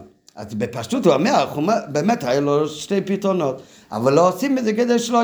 הוא לא רוצה שהחפץ של הצדיק יש שייך לגוי. ואם זה נהיה שייך לגוי, אולי כבר אין בזה קדושה. כמה משמע לא שאולי אין בזה קדושה, פשיטה שצגו אין בזה קדושה, אלא אולי גם כשזה יחזור ליהודי כבר לא יהיה בזה קדושה. כן? טוב, זה... לא, הם, הם, הם, לא יודע איך זה עובד עם הקדושה הכי מסתלקת מהסוכיה, אבל. אבל זה, זה בפשוט הביור, זה לא כבוד, זה מצד הדרך ארץ של החסיד לחפץ של הצדיק. הוא לא רוצה למכור אותו לגוי. אומר לי, אבל למה עם הפקר? אז כאן נראה כבר, בעזרת השם, אה, בהמשך מחר, אז זה כבר שאלה מהו ההגדרה של הפקר. אם הפקר פירוש שזה לא שייך לאף אחד או שייך לכולם. טוב, אבל זה נראה, אבל פשוט גם בהפקר יש, זה גם מאותו בעיה באמת. אותו בעיה גם לא הפקירו. טוב, אבל כבר נהיה מאוחר, אז אה, נמשיך בעזרת השם. נכון, זה הסוף, נראה. אז נמשיך עכשיו איפה שעצרנו אתמול באותו אז למסקנה אמר הרבי שאם היה, היו מוכרים את החמץ, אז זה היה מסעדה הלכתית, כי המכירה היא מכירה גמורה, וגם הפקר, בפרט הפקר שיעשה חוץ לבית, אז במקרה שלנו, אז זה היה מועיל, כי זה שההפקר לא מועיל ואסור ליהנות מזה אחרי פסח, אם יהודי הפקיר את זה, זה מועיל, הוא לא עובר לבעל רבה אבל זה יהיה אסור אחרי פסח, זה רק מדי רבנן, ובמקרה שבכל מקרה הבן אדם לא מתכוון לא לאכול ולא ליהנות מזה אחר כך, רק להמשיך לשמור על זה בגלל הקדושה כשהוא קיבל את זה מצדיק, אז, לא, אז בפשטות אז זה גם אופציה להפקיר את זה, מה שאמרנו. אז למה באמת לא עשו ככה?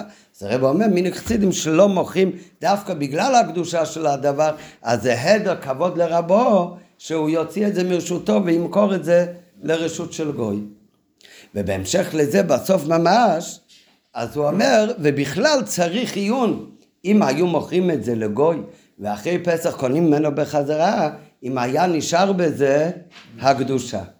עכשיו, על השאלה הזאת, אם מוכרים את זה לגוי, אם נשאר בזה הקדושה או לא, כאילו, בפשטות לגוי אין לו קדושה.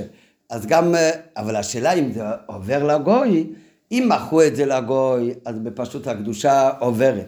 אבל השאלה זה, אם הוא מוכר את זה בחזרה ליהודים, יכול להיות שליהודי נשאר עוד מהקדושה שבזה. נראה אחר כך יותר באריכות. אז זה כאילו כאן, זה יתרה מזו, צריך עיון בזה, אבל על הצורך עיון בזה, הולך השתי סעיפים הבאים בשיחה, לחקור אם מוכרים את זה לגוי, אם נשאר הקדושה או לא. ואם הוא יקנה את זה בחזרה ממנו, אם יהיה לו בחזרה הקדושה, כמו שזה היה לפני פסח או לא. כן? אחר כך, רק אחרי כל הדיון הזה, שהרבי תולה את זה בחקירה של הרוגצ'וב הגאון, רק אחר כך הרבי יחזור למה באמת לא מוכרים לגוי, ולא רק לא מוכרים לגוי, אלא אפילו לא מפקירים לגוי. כן, אבל קודם, עכשיו הוא כאילו עוזב את העניין למה באמת לא מוכרים לגוי, זה הדר כבוד לרבות, זו הנקודה, הוא אמר מקודם. אבל קודם הוא נכנס עכשיו לשקלה וטריה, האם מוכרים את זה לגוי ואחר כך קונים את זה בחזרה אחרי פסח, אז צורך עיון, האם נשאר במחל את הקדושה של הצדיק שהייתה בו מקודם. והשאלה הזאת, אם נשאר בזה הקדושה של הצדיק שהייתה מקודם, אז הרב מתחיל עכשיו באות ו', שזה תלוי בשאלה שמהו התוכן של איסור חמץ בפסח. שיש בזה שתי אפשרויות איך להבין את זה, ככה מסביר הרוגת והוא אומר שזה תלוי בעצם במחלוקת תנאים. נראה בפנים. לכאורה יש לומר שהמענה על השאלה הנ"ל תלוי בבירור מהות האיסור של חמץ בפסח. ובלשון הרוגת שווי, אם איסור חמץ הוא תואר, דהיינו זה שהמאכל וכייצא בזה הוא מחומץ, או שהאיסור חל על העצם. הוא מבאר שהדבר הזה תלוי במחלוקת רבי יהודה ורבי שמעון. אם חמץ לאחר פסח אסור בהנאה, שיש בזה מחלוקת רבי יהודה ורבי שמעון, והרוגצ'ובר אומר שזה תלוי בש... בשתי אופנים שאמרנו לפני רגע.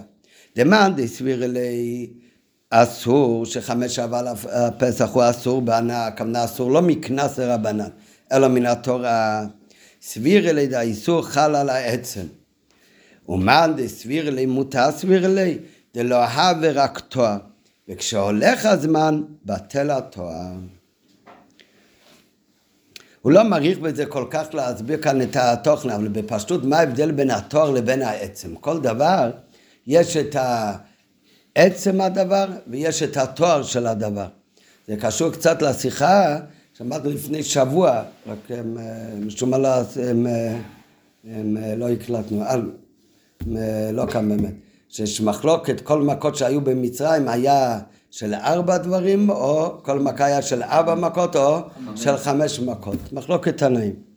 שעל זה כתוב, שמה ההבדל, מה, מה, מה המחלוקת עם כל מכה היה ארבע או חמש, כן? שאז במצרים היה או ארבעים או חמישים מכות, וזה אצבע לוקים, אז על קריאס ים סוף, שזה יד הגדולה, שם היה פי חמש, לפי הדעה שהיה ארבע, אז בקריאס ים סוף היה מאתיים מכות. לפי הדעה שכל מכה הייתה כלולה מחמש, אז בקריאס ים סוף היה 250 מכות, כמו שאומרים בהגדה של פסח. אז, אז מה ההסבר? אם כל מכה הייתה של ארבע או של חמש, מה הכוונה שהייתה של ארבע או חמש? כל דבר בעולם יש לו ארבע יסודות. אש, רוח, מים, עפר. וככה הרמב"ם כותב בהתחלה, שכל דבר שאתה רואה בגשמיות החפץ הזה, העץ, הכוס, כל דבר, הוא מורכב מכל הארבע יסודות. השאלה רק מהו היסוד העיקרי בכל דבר. ולפי ההרכבה של היסודות, אז יש, כל חפץ הוא שונה מהדבר השני. ככה זה בכל דמים צמח חיים מדבר בעולם הזה. כל הדברים בעולם הזה הגשמי הם מורכבים מארבע יסודות, אש, רוח, מים, עפר. אז למשל, וגם במים, גם המים הגשמיים יש בו יסוד המים, יש בו יסוד הרוח, ולכן זה מתעדד, זה נהיה עדים, כל, אז, אז יש בזה אה, אה, יסוד המים, יסוד האש, יסוד הרוח ויסוד העפר. כל, כל דבר יש ארבע יסודות. אז כשהיה מכת דם, ניקח לדוגמה שהיה מכת דם, אז מה היה מכת דם? מה הפך לדם? המים. במים מהו עיקר שלו, היסוד שלו זה מים. אבל הוא הרי מורכב בפנימיות שלו מארבע דברים, מאש רוח מים עבר. אז על זה אומרים שכל מכה שהייתה במצרים הייתה של ארבע מכות. מה הכוונה? שהמכה לא חדרה רק למים, אלא גם לאש, רוח, עפר שכלול במים. זה חדר בכל הארבע יסודות שבדבר. כן, זה לא- וזה-. לא, זה הכוונה בכלי, אבל, ו, וככה זה בכל המכות. אז זה, רק מה אחר כך, מה זה הדעה שאומרת שיהיה, כל מכה הייתה כלולה מחמש? מחמש זה בנוסף, כל, יש ארבע יסודות בדבר, אבל כל הארבע יסודות זה כבר ציור מסוים. ציור של אש, ציור של אה, מים, של אה, רוח ועפר, רק הציור הזה יש בו הרכבה, ולכן אתה רואה בסוף רק את הסך הכל של ההרכבה הכללית, אתה לא רואה כאן ארבע דברים. כן? כ- כתוב בתניא הרי מביא שצורפים אה, עץ, נשאר רק אפר. מה קרה? כשצרפו אותו, אז יסוד האש שבתוך העץ נכלל באש, היסוד הרוח שבו נכלל בעשן, ומה נשאר? יסוד המים שבתוך העץ הוא התאדה, ומה נשאר מיסוד העפר שהוא העיקרי בבול עץ, הוא נשאר, אבל זה, זה האפר שנשאר. אבל כל זמן שהיה בול עץ, לא ראית כאן הרי ארבע דברים. מזה שעל ידי השרפה אתה רואה שיש כאן כמה דברים וחלק הולך לכאן, חלק לכאן וחלק נשאר. אבל בעצם גם כשזה בול עץ אז יש כאן הרכבה של ארבע דברים. אבל זה כבר ציור של ארבע דברים פרטיים. של היסוד אש, יסוד מים, יסוד רוח ויסוד האפר, וביחד הם מקבלים את הציור הכללי של העץ. אז במכה, המכה לא הייתה בציור הכללי של העץ, אלא היא חדרה לכל ההקבה שבו, לכל הארבע יסודות שממנו כלול. הדעה שאומרת שכל מכה שהייתה במצרים הייתה חמש מכות, אומרת שזה לא חדר רק לארבע יסודות של הציור שלו, אש מים רוח עפר, אלא גם לעצם המהות שלו. וכל דבר זה כחיו לי, כל דבר יש את העצם המציאות שלו שלמעלה מציור. עצם הדבר שהוא קיים. אחר כך, ממה הוא קיים, אז זה כבר הקבה של עוד דברים. כן, לא, לא נוגע כאן הביוב, איך זה בדיוק עובד, אבל ככה כתוב. יש את עצם הדבר, אחר כך יש את הציור שבדבר, שהוא מורכב מארבע דברים. אז לכל הדעות המכה לא הייתה רק בחיצוניות של הדבר, אלא גם בגוף הדבר. אה, כמו בחומץ וכל הדעות הוא לא אסור רק באכילה, אלא גם בהנאה, כל הנאה שיכולה להיות. למה זה חודר בכל המהות שלו. אז זה הכל התואר שלו, זה הכל הציור של הדבר, זה התואר שלו. אחר כך יש את עצם המהות שלו, עצם הדבר שהוא קיים. זה, לא, לא יודע, אומרים שיש בכל דבר איזה אטום, שזה העצם שלו, אבל לא יודע, לא כתוב. אה, אבל אה, אני, גם לא מבין בזה, אז אה, לא... מה? מה? מה דניאל אומר? שיש כבר יותר קטן מהאטום. אה? שכבר מצאו יותר קטן מהאטום. נו, שיהיה. או, אז יש אבל עצם הדבר. אז אותו דבר, אה, וגם בשיחה של שבוע, של שבוע שעבר, הוא אומר שזה באמת תלוי בזה. אם המכה הייתה בארבע דברים, או גם ב- בעצם הדבר, בזה זה תלוי גם במחלקת בנוגע לאיסור חומץ, ובהרבה פרטים. לא נוגע לכאן, אף על פי שבהערות כאן הוא מציין לשיחה של אה, שבוע שעבר באמת. אז אומר אבל הרוגת שובה שיש אה, יש כיכר לחם, אז גם בכיכר לחם, אז יש את התואר שלו, מה זה התואר שלו? התואר שלו, מה אתה יכול לעשות עם לחם? לאכול אותו, זה חלק, זה חלק מהציור שלו, וזה, וזה הלחם הוא שונה מהשולחן. כן, את השולחן אתה לא יכול לאכול, את הלחם אתה יכול לאכול, זה, זה, זה, זה הגדר שלו, זה הציור שלו, זה התואר שלו. אחר כך יש עוד יותר, מה עוד אתה יכול לעשות עם הלחם? לא רק לאכול אותו, אתה גם יכול למכור אותו ולהרוויח מזה כסף, זה סוג של הנאה. תמכור אותו, המחיר יהיה שונה ממה שאתה מוכר את הכוס פלסטיק על השולחן. כן, אז ההנאה שלו היא גם יותר גדולה, לא, לא רק הנאת אכילה, כל הנאה מביא גם הנאת אכילה, אבל אין, אין נגיע, אבל ההנאה שלו היא אמ, גם כן שונה מדבר אחר. כל הדברים האלה, זה התואר של הלחם, מה אתה יכול לעשות איתו? אחר כך יש משהו יותר עמוק, עצם הדבר שהוא קיים, עצם המהות שלו. לפני שאתה שואל מה אפשר לעשות עם הדבר הזה, למה הוא ראוי, יש עצם הדבר שהדבר הזה קיים כאן. הדבר הזה שקיים כאן, אתה יכול לעשות איתו א', ב', ג', ד', כך זה בכל דבר. כן. אז יש את ה... כשיש איסור חמץ בפסח, אז איפה חדר הרי כשאומרים דבר הוא אסור, זה הרוגות שלו אומר בניגלה, אבל על פי חסידס זה הרבה יותר מובן. כי כמו בג... בפשטות, הרי שאלה שכל אחד לומד, שואל כשלומדים בתניא, שמחלות אסורות, החיות שלהם זה משלוש טריפות הטמעות, לכן זה אסור באכילה. כן, למה באמת זה אסור באכילה? זה לא רק זה הכל. מכיוון שהדבר הזה החייס הוא מגיע מקליפסת מייס, ולכן אסור לך לאכול את זה, כי לך יש נשמה קדושה. למה לגוי מותר לאכול אה, בשר טריפה ונבלה? כי גם הנפש שלו הוא מגיע מקליפסת מייס, אז אין בעיה גם שהוא אוכל את זה, זה מתאים. זה לא, זה לא, זה לא פוגם אותו. יהודי שיש לו שמה אלוקית, וגם הנפש הבאמיס הוא לא מגיע מקליפת מת, אלא מקליפת נגע, אז הוא אסור לו לאכול אה, דבר שהחיות שלו זה משלוש קליפות הטמעות. נו, אז מישהו שאל, אם הסוס הוא משלוש קליפות הטמעות, אז למה מותר לרכוב על סוס? כשאני רוכב על סוס אני לא יהודי. כן, הרי החיות שלו מגיעים מקליפת טמאת. אז מה התירוץ? פשוט מאוד. כשאומרים שהחיות שלו זה משלוש שליפות הטמעות, איזה חלק ממנו הוא שלוש שליפות הטמעות? בסוס יש הרבה דברים. יש בו, בתואר שלו, בתואר גופה יש הרבה דברים. חלק מהתואר שלו שאפשר לאכול אותו, חלק מהתואר שלו זה שאפשר ליהנות ממנו, ויש את עצם הדבר. נו, אז עצם הדבר ש... כשאומרים שהחיות שלו זה משלוש קליפות הטמעות, מהו שלוש קליפות הטמעות? שלוש קליפות הטמעות זה אותו, אותו רמה בחיות שלו שהיא ראויה למאכל. את התואר שלו של אכילה, החלק הזה זה שלוש קליפות הטמעות, ולכן אסור לאכול אותו. לעומת זאת, יש משהו יותר עמוק בסוס, שזה עצם הדבר שאפשר ליהנות ממנו, הדבר הזה הוא באמת לא משקים מקליפסת מאיר, לכן אתה יכול לרכוב על סוס. אבל דזורה זה לא רק אסור, ב...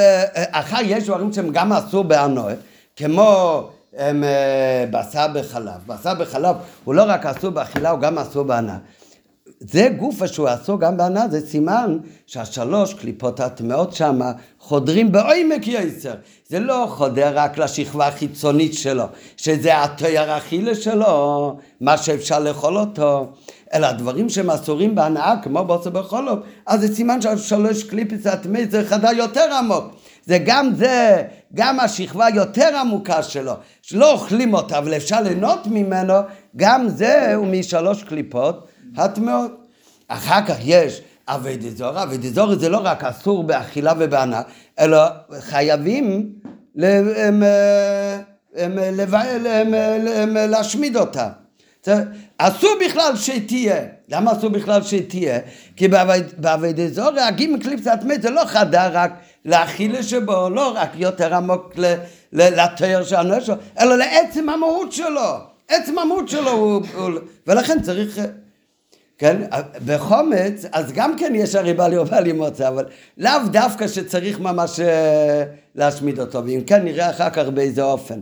גם האיסו בעלי יורה בעלי מוצא, אז באמת, יש מקומות שכתוב שזה באמת כמו אבי דזורי, כן, וגם בפנימיס, הרי אה, חומץ זה גבה, וזה כמו אין ענו והוא יכול למלוד, זה אבי דזורי.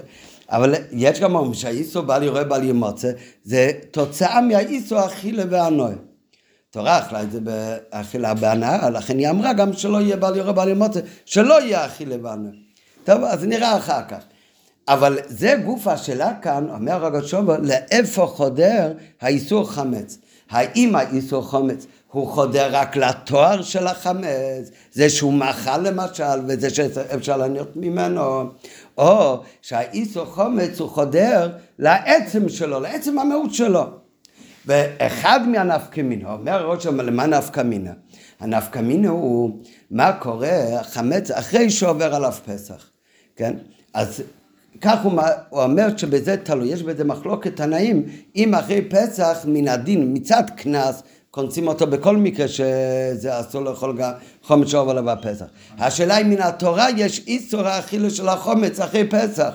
הוא אומר זה תלוי, אם כשנכנס פסח הרי בחודש אדר הלחם לא היה, היה קליפה בכלל, זה היה, היה התר, זה לא היה איסו. אבל ברגע שהגיע הפסח זה נאסר. מה נאסר ממנו? אם אני אומר שנאסר ממנו האכילה, נאסר ממנו הנאה, טוב, אז למה זה נאסר? כי היום פסח, הרי הפסח זה היה מותר. נו, אז זה פעל על התואר שלו. התואר שלו, אז אחרי פסח הוא גם יכול להשתנות. למה באמת? בפשוט הכוונה זה פשוט מאוד, כי אחרי פסח הרי בחזרה אין איסור אכילת חומץ. אחרי פסח הקרקר והמצה הם אותו דבר. בפסח יש הבדל ביניהם, מצד החומץ שבו. נו, אז עבר פסח, עכשיו אין איסור אכילת אה, חומץ, אז גם מהחומץ שהיה כאן בפסח, אז אחרי פסח שר האיסור. לעומת זאת, אם אני אומר שברגע שנכנס פסח, מגיע האיסור ולאיפה הוא חודר? לעצם הדבר. ברגע שזה חדר לעצם הדבר, אסור שיהיה כאן. אז אם עבר פסח, מה זה משנה? אבל עצם הדבר הזה כבר נאסר, ולכן גם אחרי פסח זה נשאר באיסורי. זה לא כי גם אחרי פסח יש איסור אכילת חומץ, כי אין איסור אכילת חומץ אחרי פסח. עובדה שחמץ חדש שאף איתו הוא מותר. אלא מכיוון שהחמץ הזה ספציפי, שהוא היה קיים בפסח ואז העצם שלו נאסר, אז העצם שלו אסור שיהיה קיים. אם הוא אסור שיהיה קיים, אז גם אחרי פסח הוא נשאר אסור שיהיה קיים. וכתוצאה מזה, על הלחם הזה נשאר איסור אכילה. אז כך אומר הרוג השובו שהמחלוקת תנאים, האם חומש שובו בפסח אסור בהנאה או מותר אחרי פסח מן התורה, אז זה תלוי אם האיסור חדר לתואר של החומץ, או שהוא חדר גם כן לעצם של הדבר. עצם המהות שהוא קיים. אה? לא יכול לפקוע העניין הזה כמו שפוקע מה... לא, בפשטות לא. נכון, הם לא מוסבר כאן כל כך. כמו המחלוקת של ארבע וחמש. אה? על, דרך. כן. נכון, זה, וזה ממש על דרך המחלוקת עם ה... כי הרי המכות היה בגלל הם, הם לשבור את טומאת מצרים. אם אומרים שהיה בארבע, זאת אומרת שהטומאה לא הגיעה לעצם הדבר. לכן כל מכה הייתה של ארבע. אם אומרים שהמכות היו של חמש, כי הטומאה חדרה גם כן לעצם של הדבר. איסור חומץ זה על דרך העניין מה שהיה במצרים. ולכן, אם אני אומר שהיה של ארבע, זה חדר לתואר שלו. אבל אם אני אומר שזה נוגע לעצם של הדבר גם כן, חדר גם לעצם של הדבר, אז גם איסור חומץ כל שנה, הוא מגיע גם לעצם של הדבר. ואם זה מגיע לעצם של הדבר, אז עצם הקיום, כבר אין לו זכות קיום. אם זה מגיע לתואר שלו, יש לו זכות קיום. אה, אה, יש לו איסור שיאכלו אותו. עובר פסח, אז יכול להיות שבחזרה מותר לאכול אותו. ברגע זה שזה חדר לעצם שלו, אז אין לו יותר זכות קיום. אם אין לו יותר זכות קיום, אז גם שעובר הפסח זה כבר לא משנה. זה בפשטות. ועניין זה קשור גם כן לעוד מחלוקת בין רבי יהודה וחכומים, איך צריך לבאר חומץ. עכשיו, כשכתוב איך צריך לבאר חומץ, זה לא הביאו חומץ שאנחנו עושים בערב פסח, כי אנחנו עושים את הביאו חומץ בערב פסח לפני זמן איסורו. בזמן התרא עוד מותר לאכול אותו, שמדי רבונן עוד מותר, כבר אסור לאכול אותו, אבל מותר לך למכור אותו. אבל אז אנחנו בכלל היום עושים את הביו חומץ לפני זמן איסורו.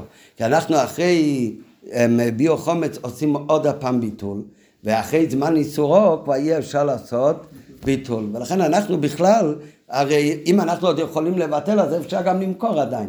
אז לכן, אנחנו היום לא עושים את הביו חומץ ההלכתי מן התורה בכלל. כן? בפרט לפי הדעות שאומרים שתשביס הוא מתחיל רק מחצות, אז אנחנו לא מקיימים את המצוות העשה הזאת. ואפילו את התשביס הוא מדרבנון אומר אדמו הזקן, שהוא מתחיל בזמן איסו דרבנון, אנחנו, אנחנו גם לא מקיימים, כי אנחנו משביתים רגע לפני שמתחיל אפילו זמן איסו דרבנון. אז, אז לכן בזמן שאתה עושה שרפת חמץ, אתה יכול לעשות בעצם מה שאתה רוצה. אתה יכול עדיין למכור את זה לגוי באותו זמן. אז למה אנחנו מוכרים את זה? כתוב שזה מנהג, זה מנהג. כמו הנסר מקורבן, מה שנשאר, אז, והנסר ממנו באש ישרפו, הנסר מבדיקת חומץ, אז אנחנו גם סופרים. מנהג. כותב, הרמ"ל, אל תראה מביא בשכונות. זה הלכתית אתה יכול לעשות באותו רגע. השאלה זה המצווה של ביו חמץ מן התורה, בן אדם מוצא חמץ באמצע הפסח. או שמגיע כבר זמן איסו והגיע זמן איסו ועכשיו הוא חייב תשביסו סר מבתיכם איך עושים את התשביסו? אז יש מחלוקת רבי יהודה וחכומים רבי יהודה אומרים רק שריפה אין ביו חמץ אלא בשריפה חכמים אומרים זה כבר פרטים אה?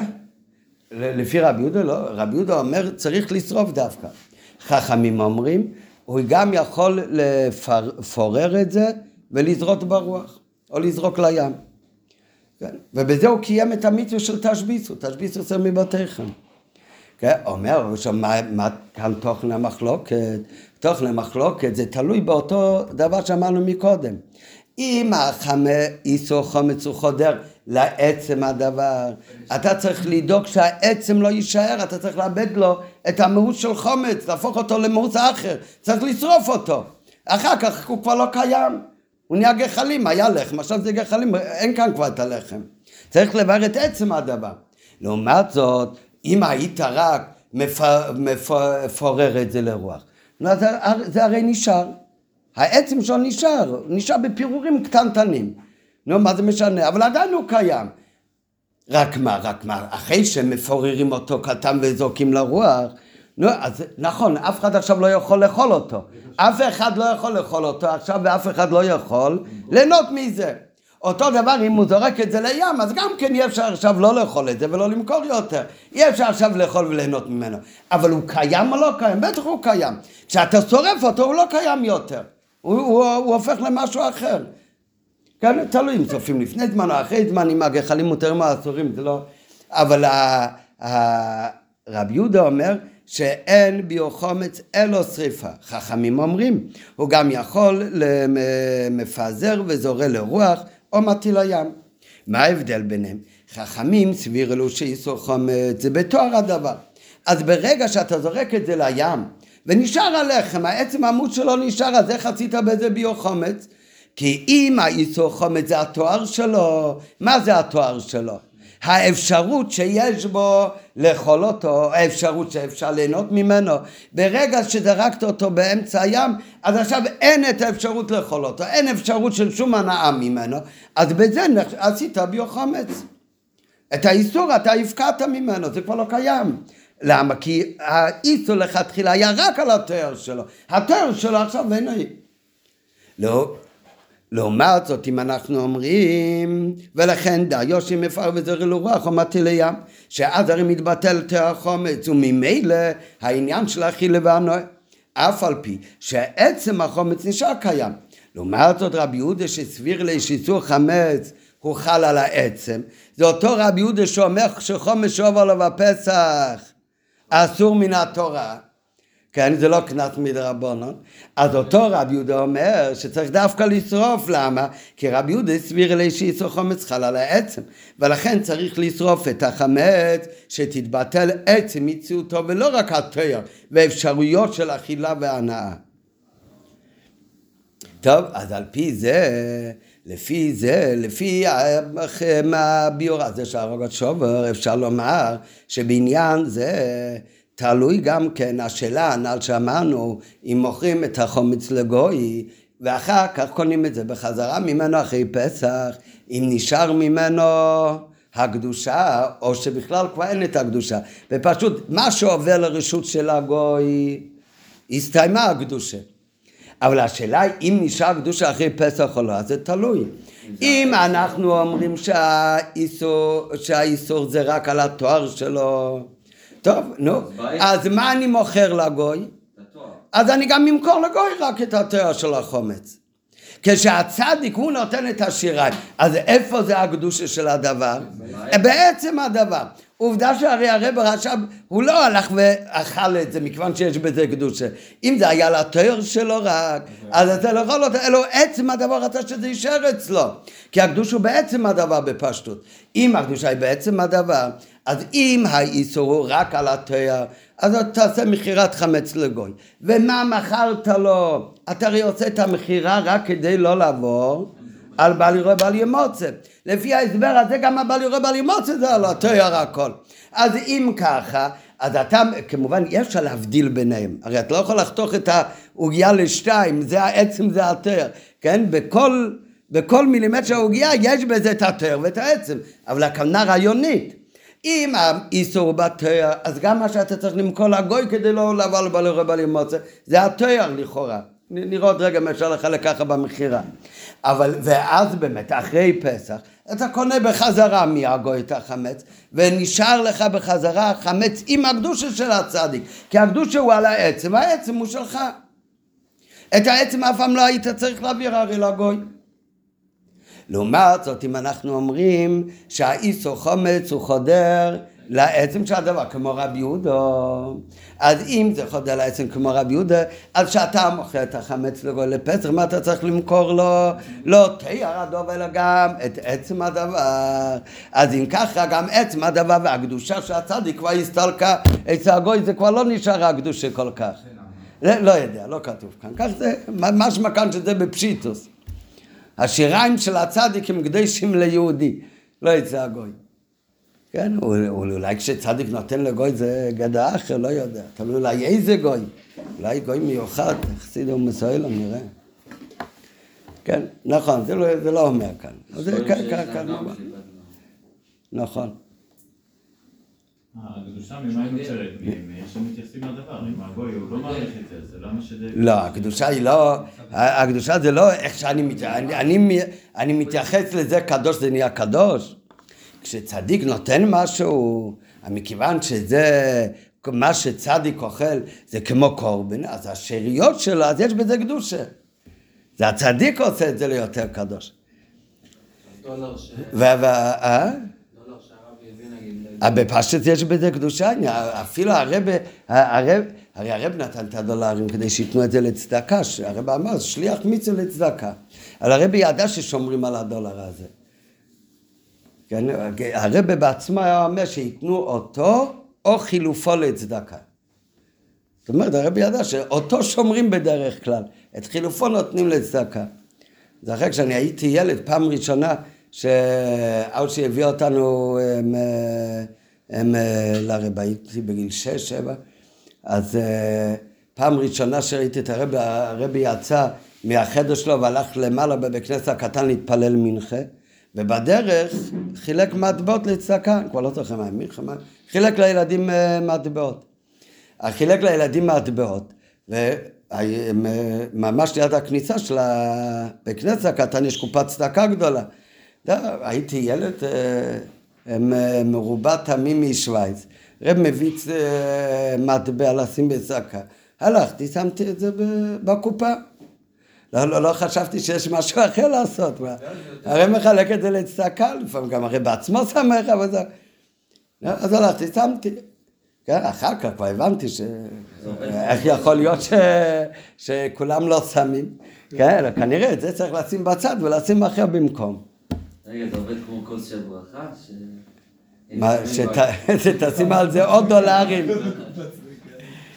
אה, אני לא יודע, אולי אנשים שהיום מוכרים דולרים צריך לבדוק שזה באמת דולר ולא שעשו כמו בקש של ברוכה ששמו כמה דולרים על ה... עושים היום במטבעות, הם מתיקים כן. אותם ומשלבים על זה עוד מתכת ואז כן. מטבעות חדשים. אני יודע. מטבע זה יותר נדיר מדולר. כן, בסדר. זה נראה בפנים, אבל אם נפרש, לפי זה יש לומר, שבעניין זה תלויה גם השאלה, אם ננקוט שהאיסור חל על העצם, אז גם המכירה לגוי צריכה לכלול גם את עצם של החמץ. ואזי אין נשארת בחפץ שום מציאות שתהיה לקדושה קודמת אחיזה בה.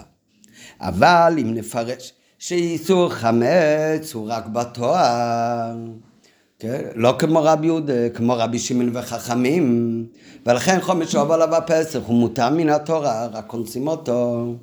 ולכן גם כן אפשר לעשות ביוחום את זה בכל אה, דבר.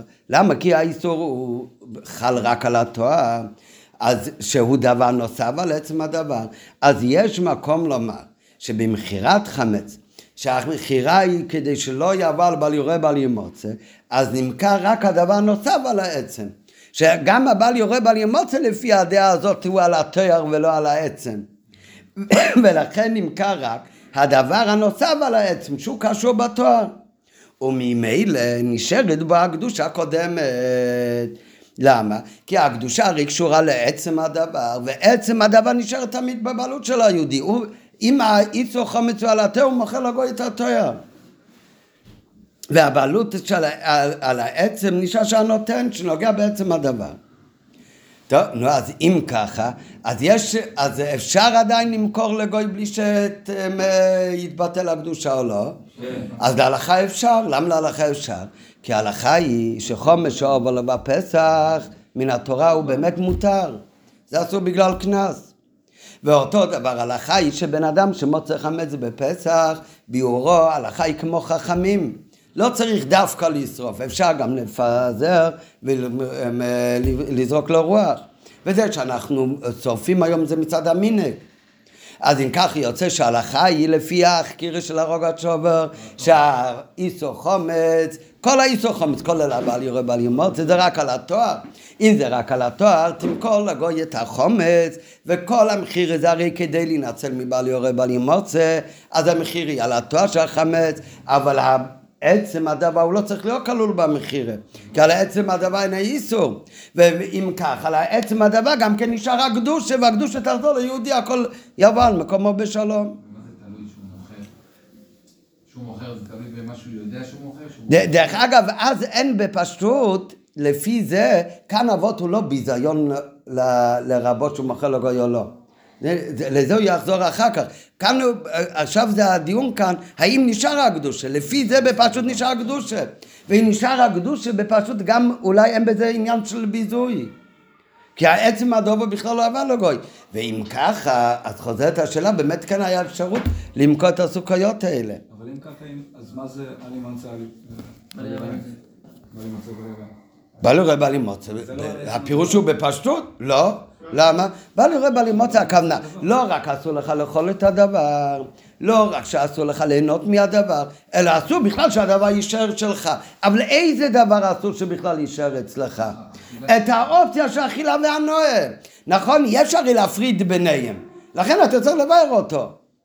הרי אי אפשר ל... כל ה... זה כמו בצל עם הרבה קליפ...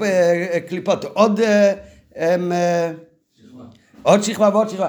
רק מה, עם ההבדל הפשוט שבבצל אפשר להפריד בין השכבות. הרי אי אפשר לה, להפריד בין השכבה של המים לארבע יסיידה שבמים ולעצם הדובר. זה, זה, זה הכל בגשמי זה דבר אחד. אבל השאלה זה ב, ב, בתוכן, על מה חל כאן האיסור. אז אתה, אתה צודק בוודאי, לפי זה גם האיסור בא לראות על מוצר על התייר. זה, עדיין זה איסור נוסף מעבר לאיסור אכילה והנוע. איסור אכילה והנוע, אני יכול להיות שזה יהיה שלי, ואני לא יאכל ואני לא ייהנה. עומד יותר בפסח החומץ, אותו חומץ שהוא אסור משום בעל אמ, אה, איסור אכילה והנאה, אותו חומץ הוא גם בבל יראה בל ימוצא. נו, מהו אותו חומץ? אז עדיין תלוי בשתי הדברים האלה. מי שאומר שהאיסור חודר לעצם, אתה בא לראות בל ימוצא על העצם. מי שאומר שהאיסור הוא על התואר, אז הבא לרוב על המוצו גם על התואר. לא סותר. לפי זה, הרי מאחר שהלכה היא כמו רבי שמעון, שחמץ לאחר פסח מותו בהנואם, והאיסור אינה לו קנס, כמו כן בנגיע לביו חומץ, הרי המינג הוא לשורפו, אבל ההלכה היא כחכומים שמפר וזר לו רוח ומטה לים ודיי, זה גם מספיק. אז נמצא שאין חיסרון לכאורה אין חיסרון במחיר שיריים של צדיק וכייצא בזה לאינו יהודי. כי גם אחר כך יכולה קדושת הצדיק להישאר בזה. למה יכולה גם אחר כך להישאר בזה? כי בפשוט, כמו שאמר מקודם, הקדושה היא על עצם הדוב, ואת עצם הדוב הוא לא הוציא בכלל מרשותו. ועל זה אומר הרב עכשיו, שולל את זה. למה? כי יש כאן שתי דברים. יש עניין אחד מה שבאמת להלוך, אם אנחנו נוקטים כדעת הרוג עכשיו, שבזה תלוי השתי דעות, האם האיסור על עצם הדבר או רק על התואר הדבר, אז באמת האיסור הוא רק על התואר של הדבר. זה רק על התואר. רק מה, יש שאלה אחרת. מה שאמר מקודם, שאם האיסור רק על התואר, אז אם ככה כשהוא מוכר לגוי כדי לא לעבר על בעל יורה בעל ימוצא, הוא צריך למכור לו את התואר של הדבר ולא את עצם הדבר. אם אתה מוכר משהו, הרי אמרנו מקודם שזה לא כמו גלדי בצל שאפשר להבדיל ביניהם, זה הרבה הם, אה, רמות בתוך הדבר, אבל זה רמות רוחניות, בגשמי זה הופך לדבר אחד. כן, אז מה, אתה יכול למכור את זה, אתה מוכר את הגמרא, אני מוכר לך את, ה, אה, אמ, את הדפים, את המשקל של הספר, את האפשרות קריאה בספר, אבל עצם הדובר אני משאיר לי. כן, אין, כזה, אם מכרת את הדבר, מכרת את עצם הדבר וכולל את כל הדברים ביחד. אלא מה, זה, בזה יש נפקא מינה. אם אנחנו אומרים, הרי הזכרנו כבר בהתחלה שיש דעות שאומרים שמחיר הסחומת זה באמת לא מכירה גמורה.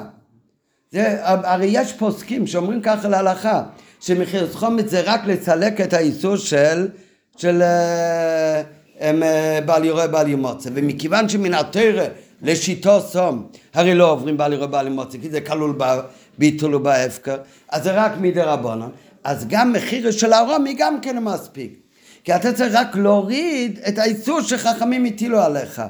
אז אם ככה, אם, אם ככה עובדת מחיר הסחומת וזה לא מכירה גמורה לפי כל כללי המחיר בשולחן אורך בחשם משפט, אז אם ככה אפשר להגיד טוב, אם זה עניין רעיוני, אז אם ככה, אז גם אתה מוכר לגוי, אתה מוכר אותו רק עד כמה שצריך למכור בשביל לסלק את איסור.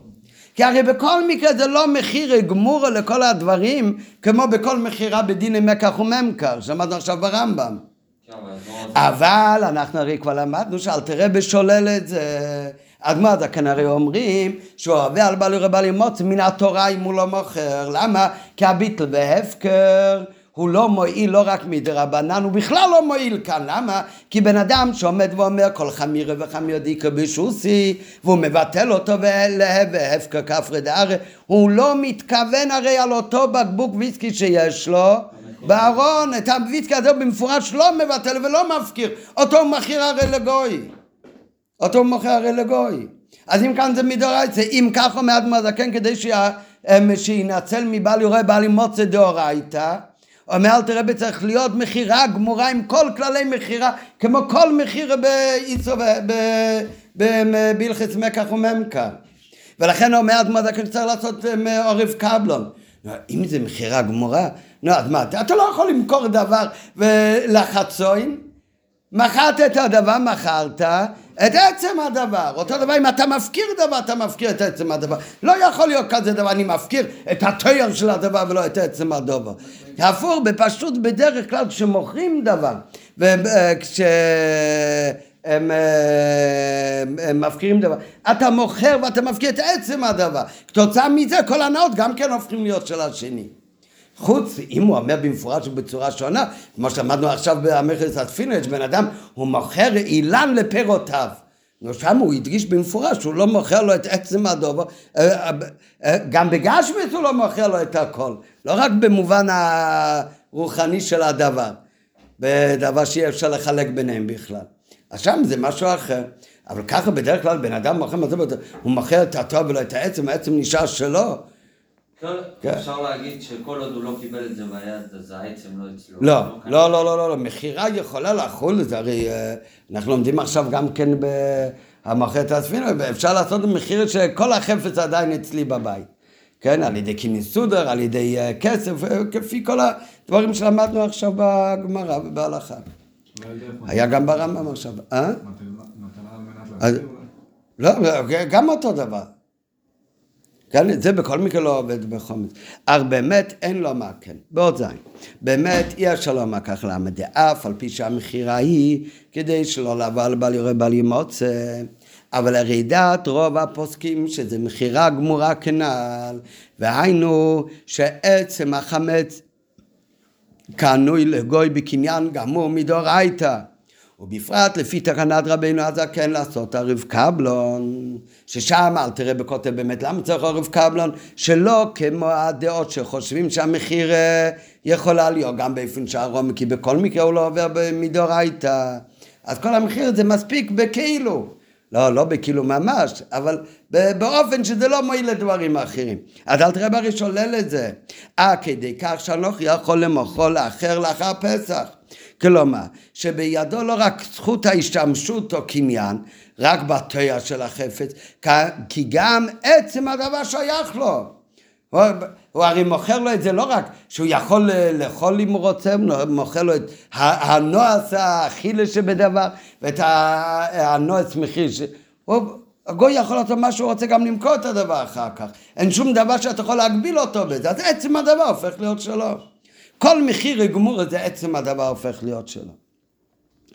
ולכן גם אם האיסור הוא רק בתואר, אבל כדי שלא תעבור על האיסור, אסור שזה יהיה שלך, אז אתה צריך למכור את זה. ברגע שאתה מוכר את זה, גם אם האיסור הוא רק על התואר, מה שנמכר זה עצם הדובר נמכר גם.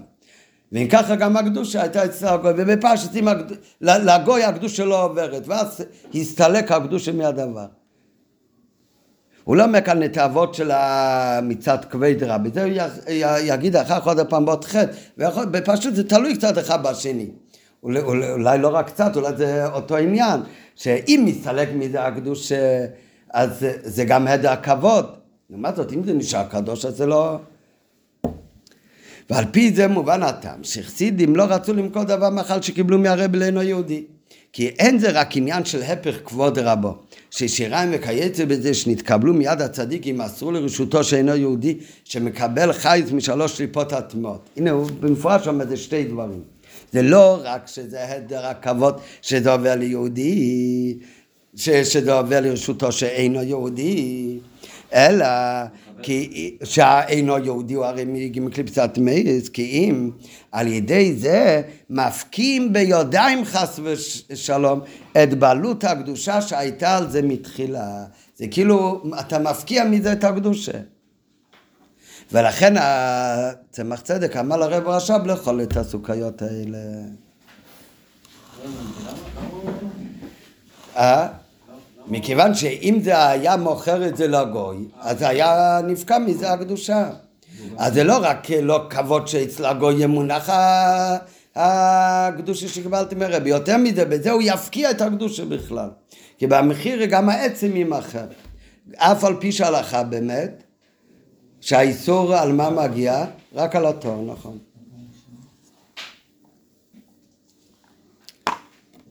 טוב, עד זה הכל הסבר למה הם לא מכרו את זה לגוי. אבל הרי אמרנו אתמול שכאן, במקרה שלנו, שדבר שאחרי פסח הוא הרי לא מתכוון לא לאכול ולא למכור ולא לענות מזה, שכאן אין בפשוט סיבה שחכמים יחמירו בהפקר, אז כאן בעצם, הוא הרי אמרנו, יש עוד אופציה.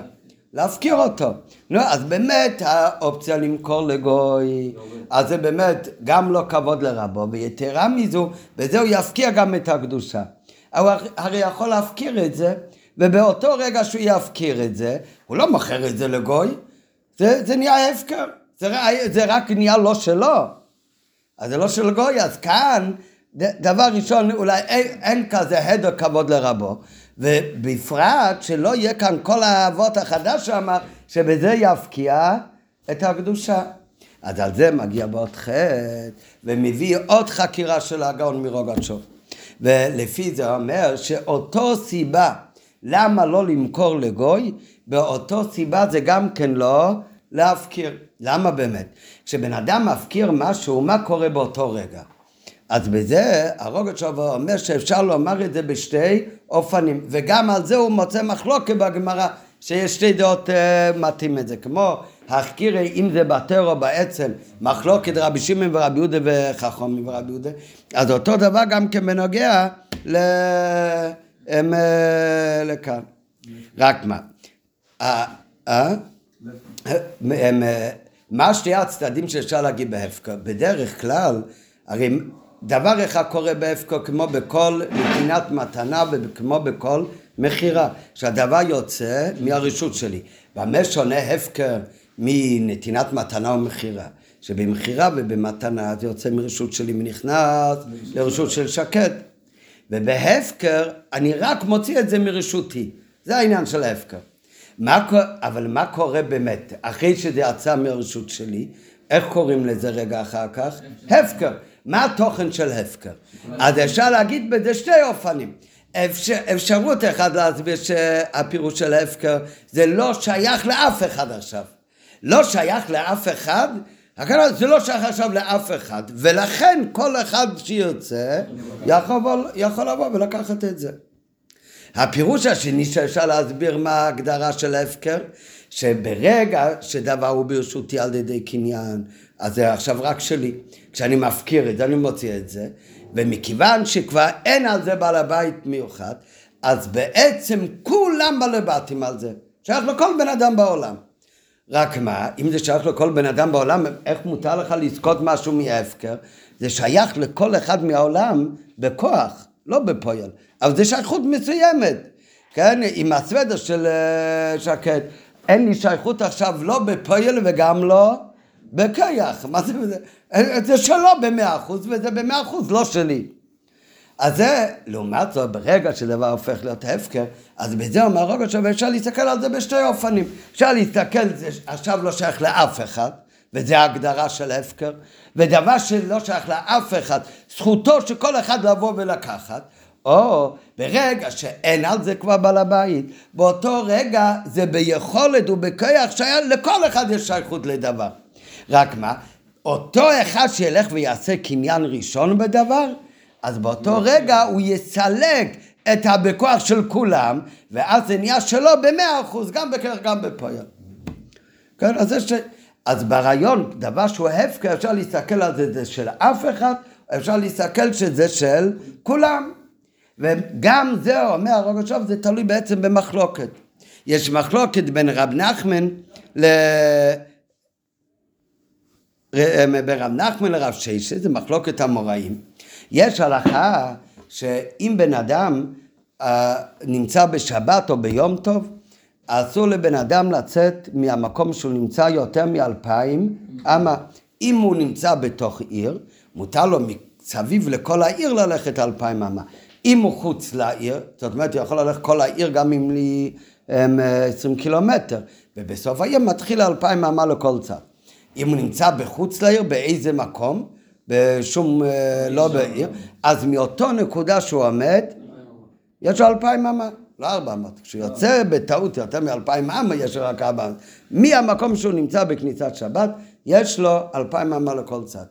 הדין הזה שאיסו תחום, זה לא הולך רק על הבן אדם, זה הולך גם על חפץ של בן אדם. החפץ של בן אדם, גם אסור להוציא אותו יותר מתחום שבת. כן, למה נפקא ממנו? אם אני לא יכול לצאת, איך החפץ יצא? כן? אז בשבת זה לא כל כך משנה, כי אסור לטלטל. בטח לא, כאן בארץ יש בעיר אה, עירוב, אבל מחוץ לעיר אין עירוב. לא, אז- אי אפשר. לא. אה, אה? כן, לא, אבל לא צריך את הגוי, נראה עוד רגע. אז ביום טבע, אבל אין איסור טלטול. ביום טבע אפשר לטלטל.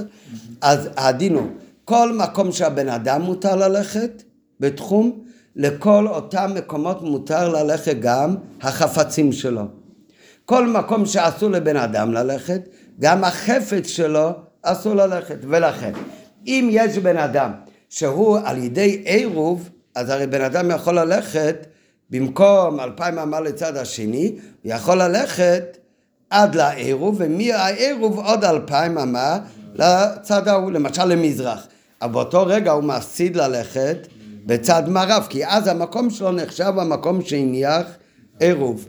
עומדים שתי אנשים ביחד בשבת, אחד עשה עירוב לצד מזרח, אחד עשה עירוב לצד מערב ביונטף, והם- עכשיו הם באותו מקום. רק הוא מותר לו ללכת הרבה יותר לצד מזרח, הוא הרבה יותר לצד מערב. לראובן אסור לו לקחת חפץ של שמן וללכת איתו לצד מערב, אותו דבר הפוך, למה? כי כל האוכל של בן אדם, כל החפצים שלו, זה כמו הבעל הבית שלו. איפה שהבעל הבית אסור ללכת בשבת חוץ אלפיים אמה, כך גם לשני אסור. טוב, יש שאלה, מה קורה? בן אדם נמצא ביום טוב וממלא מים מהבור. בור של ההפקר. יש בור ברשות הרבים. ובן אדם עומד עם הדלי והוא מוציא משם מים. למי מוציא שם אלדד מים מהבור, הוא מוציא שם את המים בשביל רפאל, אלדד מוציא שם את המים בשביל רפאל. הוא מוציא מלא את הדלי ואז מביא את הדלי לרפאל, שיהיה לך ליום טוב. נו, לאיפה מותר להביא את הדלי הזה? האם את הדלי הזה רפאל יכול לקחת רק לאלפיים אמה, רק לאותו מקום שאלדד אה, מותר לו ללכת? או שרפאל יכול לקחת עכשיו את הדלי מים לכל מקום שאלדד מותר לו ללכת. כמובן אם אלדד ורפאל הם באותו מקום ואולי אפילו עשו עירוב תחומין לאותו כיוון אז לא יהיה שום נפקא מינה כי רגלי שניהם שווים אבל במקרה שאלדד עשה עירוב לצד אחד ורפאל עשה עירוב לצד אחר אז איפה מותר לקחת את המים האלה? כרגלי אלדד כי הוא מילא את המים מהבור, או כרגלי רפאל כי הוא אל- מילא את המים בשביל רפאל.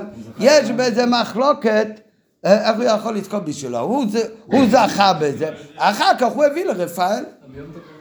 אה? ביום טוב מדברים. כן, אז יש מחלוקת, בטח רפאל אומר כרגלי רפאל, נו מה השאלה בכלל? נו אתה, בטח, אתה דואג לעצמך, אבל, אז זה מחלוקת רב נחמן ורב שיישס. לא, לא, לא, לא, לא לא. יכול להשתמש באותו עירוב ש... לא, במקרה שהם שתיהם עשו עירוב לאותו צד, זה לא לא נפקא הוא מינה. עשה לצד הזה והוא לצד הזה, הוא לא יכול לעשות... לא, לא, לא, זה סותר. לא ניכנס עכשיו להלכות עירוב תחומין, אבל זה... אז, זה מחלוקת אה, רב נחמן ורב ששת. הנה, אה, עוד חטא. לפי זה, אפשר לבאר הטעם שלא היו נוהגים להפקיר שירם של צדיק, שלא רק לא מכרו, גם לא עשו את האפשרות של ההפקר. למה? בגדר ההפקר כותב הרוגת שווי שיש לחקור אם פעולת הפקר הוא סילוק בעל הבית את עצמו מן החפץ שמפקיר ומעתה, מעכשיו, אין לשום אדם בעלות עליו או שעל ידי ההפקעה מקבלים הכל קניין בדבר המופקר. בסוגריים, מקבלים כולם זכות וקניין בדבר המופקר. כמו שאמרנו מקודם, זה בטוח לא נהיה בפל של כולם, נהיה בכוח של כולם. ומבאר הרוג השווי דפליג בזה המוראים, יש בזה מחלוקת המוראים. הגמרא אומרת שמי שממלא מים מבור של הפקר ביונטב, הבור הוא של הפקר, זה מה שנוגע כאן לנו כאן בשביל השתי צדדים של הרוג השווי. הבור הוא של הפקר.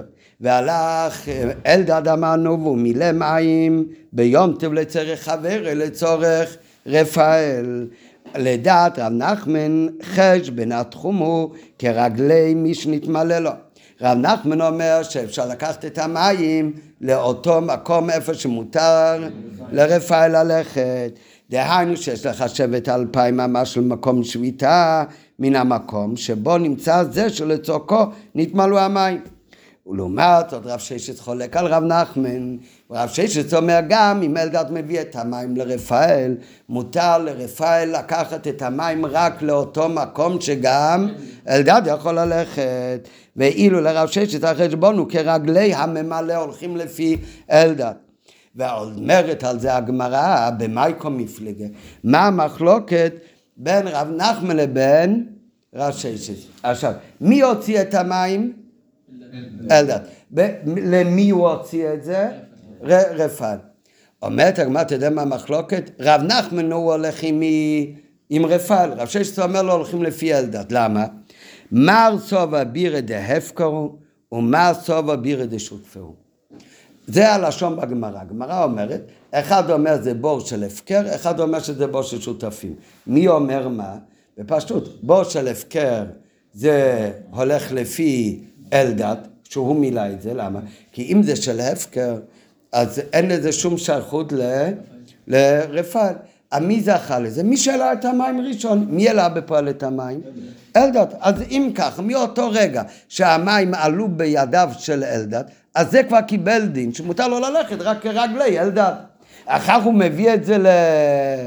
לרפאל, אז זה כבר לא משנה, זה כמו כל מתנה שאלדד מביא לו מהחפצים אישיים שלו. לעומת זאת, רב נחמן אומר שהולכים לפי זה שיטת רב ששת, כרגלי הממלא. לעומת זאת, לדעת רב נחמן הולכים כרגלי מי שהביאו לו את המים, מי שבשבילו הוא מילא. כרג... למה? כי הוא אומר שהבור הוא של שותפים, מה כמה בור של שותפים? לכתחילה לרפאל היה חלק בבור, ולכן חלק מהמים הוא שלו. אז אם אלדד העלה לרפאל, זה המים של רפאל, זה שהוא שותף בדבר. ולכן זה כרגלי רפאל. אומר רוגת שובר, מה פירוש בגמרא, במייקו מפליגה, מה הסובר בירה של הפקר, ואחד אומר שזה לא בור של הפקר, לא בור של שותפים. זה מחלוקת על מה המקרה, אם זה היה בור של הפקר, או שזה בור של שתי אנשים. לא, אומר רוגת שובר, זה לכל הדעות בפועל ממש היה בור של הפקר שעולה רגלים. מה, מה שהגמרא אומרת, מה הסובה בירא דהפקר, מה הסובה בירא דשותפה, כוונה איך אתה מסתכל על הפקר. מי שאומר בירא דהפקר, הכוונה הוא מסתכל על הפקר שזה של אף אחד לא שייך. ולכן באמת זה שיטת רב ששת, ולכן ברגע שזכה בו מי מילא בו, אז הוא זה שזכה בו מן ההפקר, זה היה אלדד, אחר כך הוא מביא את זה ל... לרפאל, גם אם הוא חשב מלכתחילה להביא את זה בשביל רפאל, הוא לא יכול לזכות בשבילו, הוא לכתחילה, לא משנה עכשיו למה, מדין זוך לא יודע, אבל אז הוא זכה בזה מההפקר, אז זה מקבל דין כרגלי אלדד. לעומת זאת רב ששת, מה זה בירא דשותפה הוא צובר? ה- ה- הם- לעומת זאת רב נחמן, סליחה, הוא אומר זה בירא דש- דשותפה, הוא הוא מדבר על אותו בור של הפקר. הוא אומר, אבל ההגדרה של הפקר הוא כמו שותפות לכולם. ולכן לכתחילה כשלוקח את זה אה, אלדד בשביל רפאל, אז לכתחילה זה החלק בעצם, אז זה שייך לרפאל, לכתחילה יש לו שייכות לדבר. ולכן זה כרגלי מי שמילאו בי לצוקו.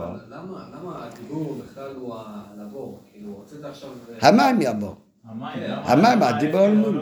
לא לא. זה בפה למים, בטח, המים הוא הפקר.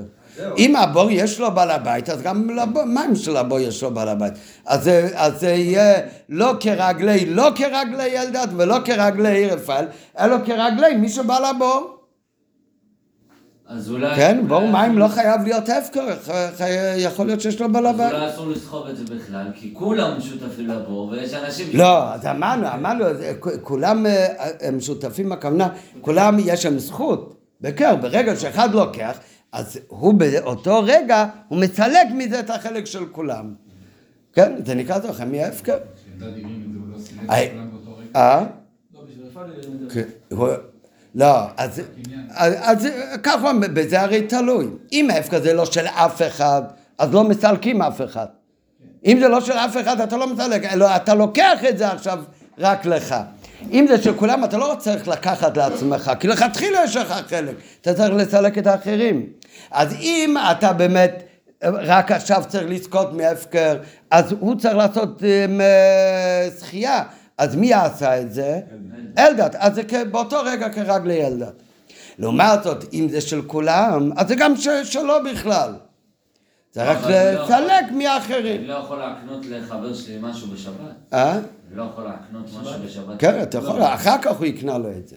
יופי, אז באותו שנייה... אבל באותו רגע הוא כבר צריך בסדר, אמרתי קודם, לא, לא יודע מי, מה אתה מכוון שמצד זוכן, לא יודע שלא יהיה בפונוב, גם אם זה הפקר, אז הוא כאילו מרים, זה כאילו רפאל הרים את זה.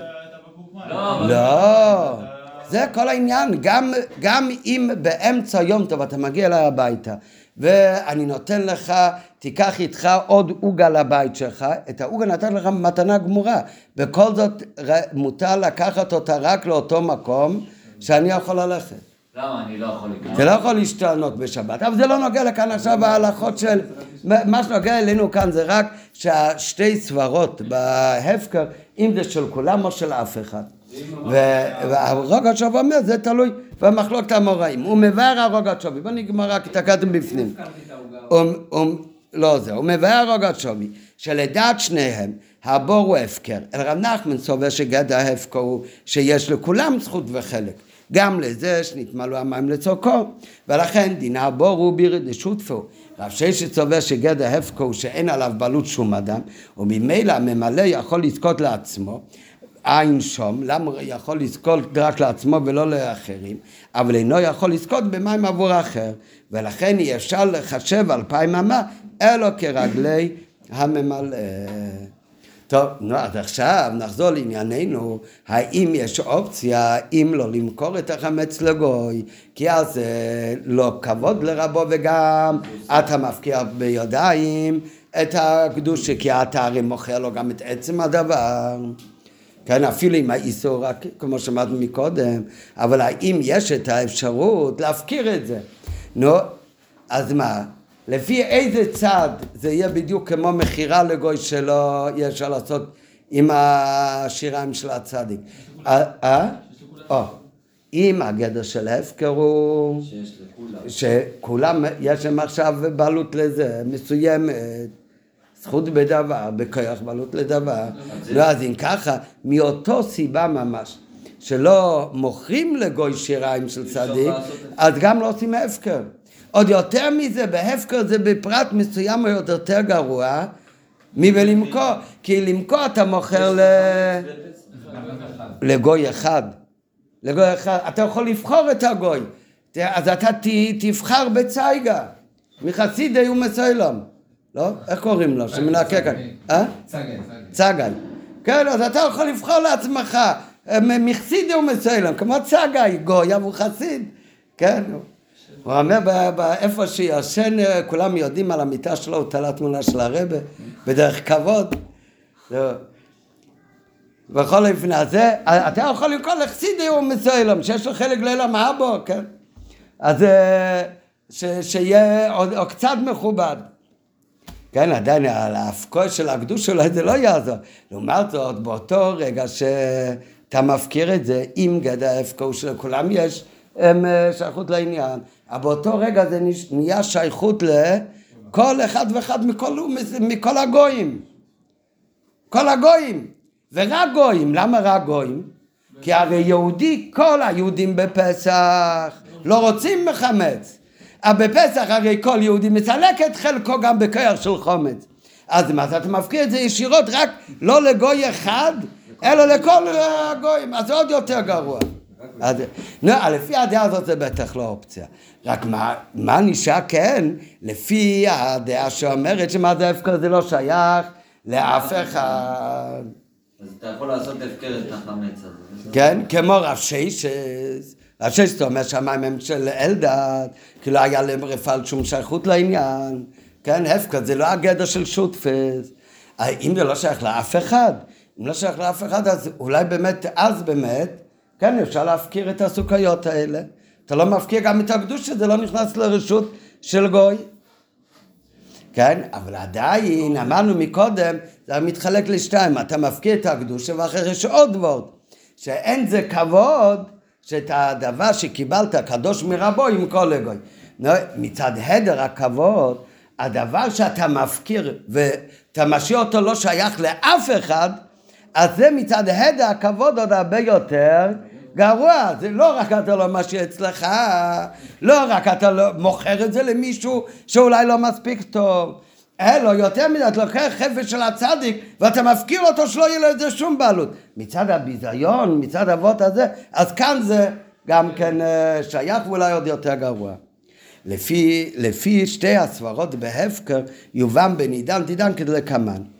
סעיף ט', לפי הסברה שההפקר פועל שהדבר יהיה שייך לכולם, אז מובן בפשטות הטעם שלא רצו להפקיר את השיריים, ומאותו טעם שבמכירה לאינו יהודי, מאותו טעם שגם לא מוכרים את זה למי שאינו יהודי, למה באמת?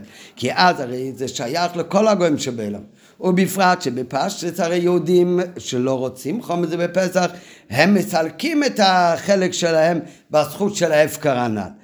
וזה הפך כבוד לרבו כנ"ל, ובפרט, ובפרט אחד, ההפקו גרוע עוד יותר ממכירה לאינו יהודי. במכירה לאינו יהודי הוא יכול לחפש ולמצוא גוי שהוא מחסיד אומתו עולם, שלגביהם פסק הרמב"ם שיש שם חלק לעולם הבא, ובפרט שהגוי כאן הוא עוד נהיה עוד יותר מחסיד עולם. הוא עוד עושה מצווה שהוא עוזר ליהודי להינצל מבעל יורה בעל ימוצא, בזה שהוא קונה ממנו את הגוי. מה שאין כן כשנעשה הדבר הפקו לכל, אז זה נהיה לכל הגויים, גם לאלם שאינם חסידים מסוים, ועל ידי זה הדבר הוא בסתירה לכבד רבי ביתר שאת. כן? גם בסתירה לכבד רבי ביתר שאת, וגם אפילו יכול להיות העניין הקודם שהוא מה שמפקיע את הקדושה. אבל גם לפי הסברה שהפקע אינו שייך לכל, הנקודה שהפקע לא שייך לאף אחד, אז עדיין ליטול דבר יקר, דבר שבקדושה שקיבלו מרבו, ובלב שלם לבטל ולהניח במקום הפקר, זה הרי גם כן עניין של הפך הכבוד, כי הדבר מורה על הפך החשיבות, ומהי טיימה, בגלל הסיבות האלה, השתדל הצמח צדק, שתמורת זה שיהיו הסוכריות בבעלות של אינו יהודי, או שיהיו הפקר, שיאכלם נכדו כמו קדושת האדמו"ר הרש"ב, ויעשו דם ובשר כבשרו. כן, לפני. טוב, אה, אה, נסיים רק. אמר לי בהתחלה שאפשר ללמוד מכל סיפור גם עניינים עמוקים בהלוכה והכל, אבל גם בפשטות מכל דבר הוראה בעבודה שבפרט בעניין החינוך, כמו שמציין הרב הקודם, כזה חינוך חסידי צריך. אז זה מסיים את השיחה באות י"א, שמכל הנ"ל עולה בהפלאה יתרה את ההוראה בגודל השתדלות ואופן החינוך. כיוון שצוקיות אלו היו יקרות כל כך בעיני הרב הרש"ב נשמות עדן, עד שבגלל זה הוא החזיק אותם בשלמותם ברשותו, וויתר על זה שידמו בוסו כבשורי, שיכול להיות גם זה מיילי רוחניאס בזה, אבל הוא ויתר על זה כדי לשמור אצלו את הסוכריות, ואין שום איסור להפקירן או למוכן וכולי, הרי לכאורה היה מן הראוי. זה סך הכל מדובר על ילד, בשביל הילד להקל עבורו, שהסוכריות יהיו בידו תמיד גם אחרי הפסח, זה הרי היה יקר לו. אז תקל בשביל, הרי הלכתית לא יהיה בזה שום בעיה, וזה ככה יהיה לו גם אחרי פסח סוכריות. אז אבא שימכור לו את זה לא חומץ בינתיים. ואזי הדבר מזכירו, מוררו תמיד אודות הקדושה והכניסה לחדר וכולי, וזה היה פועל עליו, מועיל לו גם בעבודת השם, שכל פעם שהוא רואה את הסוכריות הוא זוכר שזה הסוכריות שהרבה שזרק עליו צמח צדק ואמר שזה ממלך מיכאל, וזה מזכיר לו את הכניסה לחדר. ואף אם יש להם שבפנימיוסון נקרא הקדושה, ואפילו אם נגיד כמו שאמרנו מקודם, שכבר לא יישאר הקדושה, כי אם מוכרים את זה לגוי, מוכרים גם העצם, אפילו האיסור לא על העצם, אבל המחיר כולל גם העצם, ולכן כבר אין בזה קדושה. אבל עדיין הסוכריות יישארו אצלו. והרגש והרגש של קדושה שיהיה לו מהעניין, אז הרי יישאר אצלו, יזכיר לו את כל העניין. ואפילו שבפנימיס נקרא הקדושה, ואפילו לפי שעה זה היה ברשות של אינו יהודי וכולי, הוא לא אומר שרק לפי שעה נקרא הקדושה, הוא אומר נקרא הקדושה ולפי שעה זה היה ברשות של אינו יהודי. אבל הרי היה אז ילד בן שלוש שנים והוא לא ידע את כל הפלפולים העמוקים האלה. אז בשביל ילד תמכור את זה לגוי, וישאל לו אחר כך סוכריות גם בלי הקדושה, אבל זה הרי יזכיר לו את הכניסה לחדר וכל הדברים האלה. או? אפילו אם זה זה, אבל על פי הלוחם בזה שום בעיה הרי. זה הרי עניין פנימי שלא לצלק הקדושה, אז אה, לא מוכרים לגוי. נו, בשביל ילד תוותר על העניין הזה, וכן תמכור לגוי. ויישאר לה סוכריות. וזה גם יביא לו לתועלת. אלא שכאן אנחנו רואים את גודל ההשתדלות בעניין החינוך, לא רק בעניון דאורייסא ודרבנון, אלא אפילו בהידו מצווה, או אפילו בהידו מצווה, אלא גם במנהוגים ועניינים חסידיים שכל דבר ודבר למיטתו. החינוך אמיתי לילד, לילד קטן, אם באמת לא נשאר, יש בזה סילוק של הקדושה, אז צריך ילד מגיל קטן לחנך אותו במנהוג יחסידים שלא מוכרים את זה לגוי. אפילו אם זה יכול להביא לו לתועלת, אפילו לתועלת רוחנית אחר כך. אז זה לחנך אותו לא רק בדברים שחייבים על פי דין, על פי דין כאן בטח היה אפשר למכור אותו. רק מה, בעניין הקדוש שיקרה עם זה משהו ולכן חסידים נוהגים לו למכור? לא, הילד הקטן לא צריך ללכת במין חסידים הזה דווקא. אז זה, זה, יש כאן שתי דברים, גם שצריך לחנך אותו בכל פרט, אפילו במנהוג חסידים, ויותר מזה, שיהיה, מה כאן התוכן? שיהיה כל דבר לאמיתתו. כן? זה יזכיר לך את הכניסה לחדר, אבל הקדוש כבר לא יהיה כאן כמו שהיה מקודם. אני חושב שזה תוספת, זה עוד נקודה. כן, זה עניין, הרבה פעמים האנשים אמרו לי, כן נכון, לא נכון, בשביל ילדים זה טוב, אבל אין כזה דבר. כן, גם ילד קטן, דקי חינוך המיתים החסידים, זה לא, העיקר שיהיה לילד התלהבות של, אם זה התלהבות של קדושה אמיתית, אז בזה תחנך ילד מגיל שלוש. תרגום שלהם יש ו'. אה? ושק, פה אין, תרגום פה יש ושק. אה, נכון, יכול להיות. ושיהיה כל דבר ודבר דבר לאמיתתו. כן, אם זה לא דובר אמיתי, אז הוא מתלהב, זה נותן לו חיות, לא ככה מחנכים אה, חינוך חסידי אמיתי. צריך לחנך אותו מגיל קטן, שיהיה לו חיות והתלהבות, אבל הכל צריך להיות בדברים אמיתיים, לא בדברים אה, מדומיינים.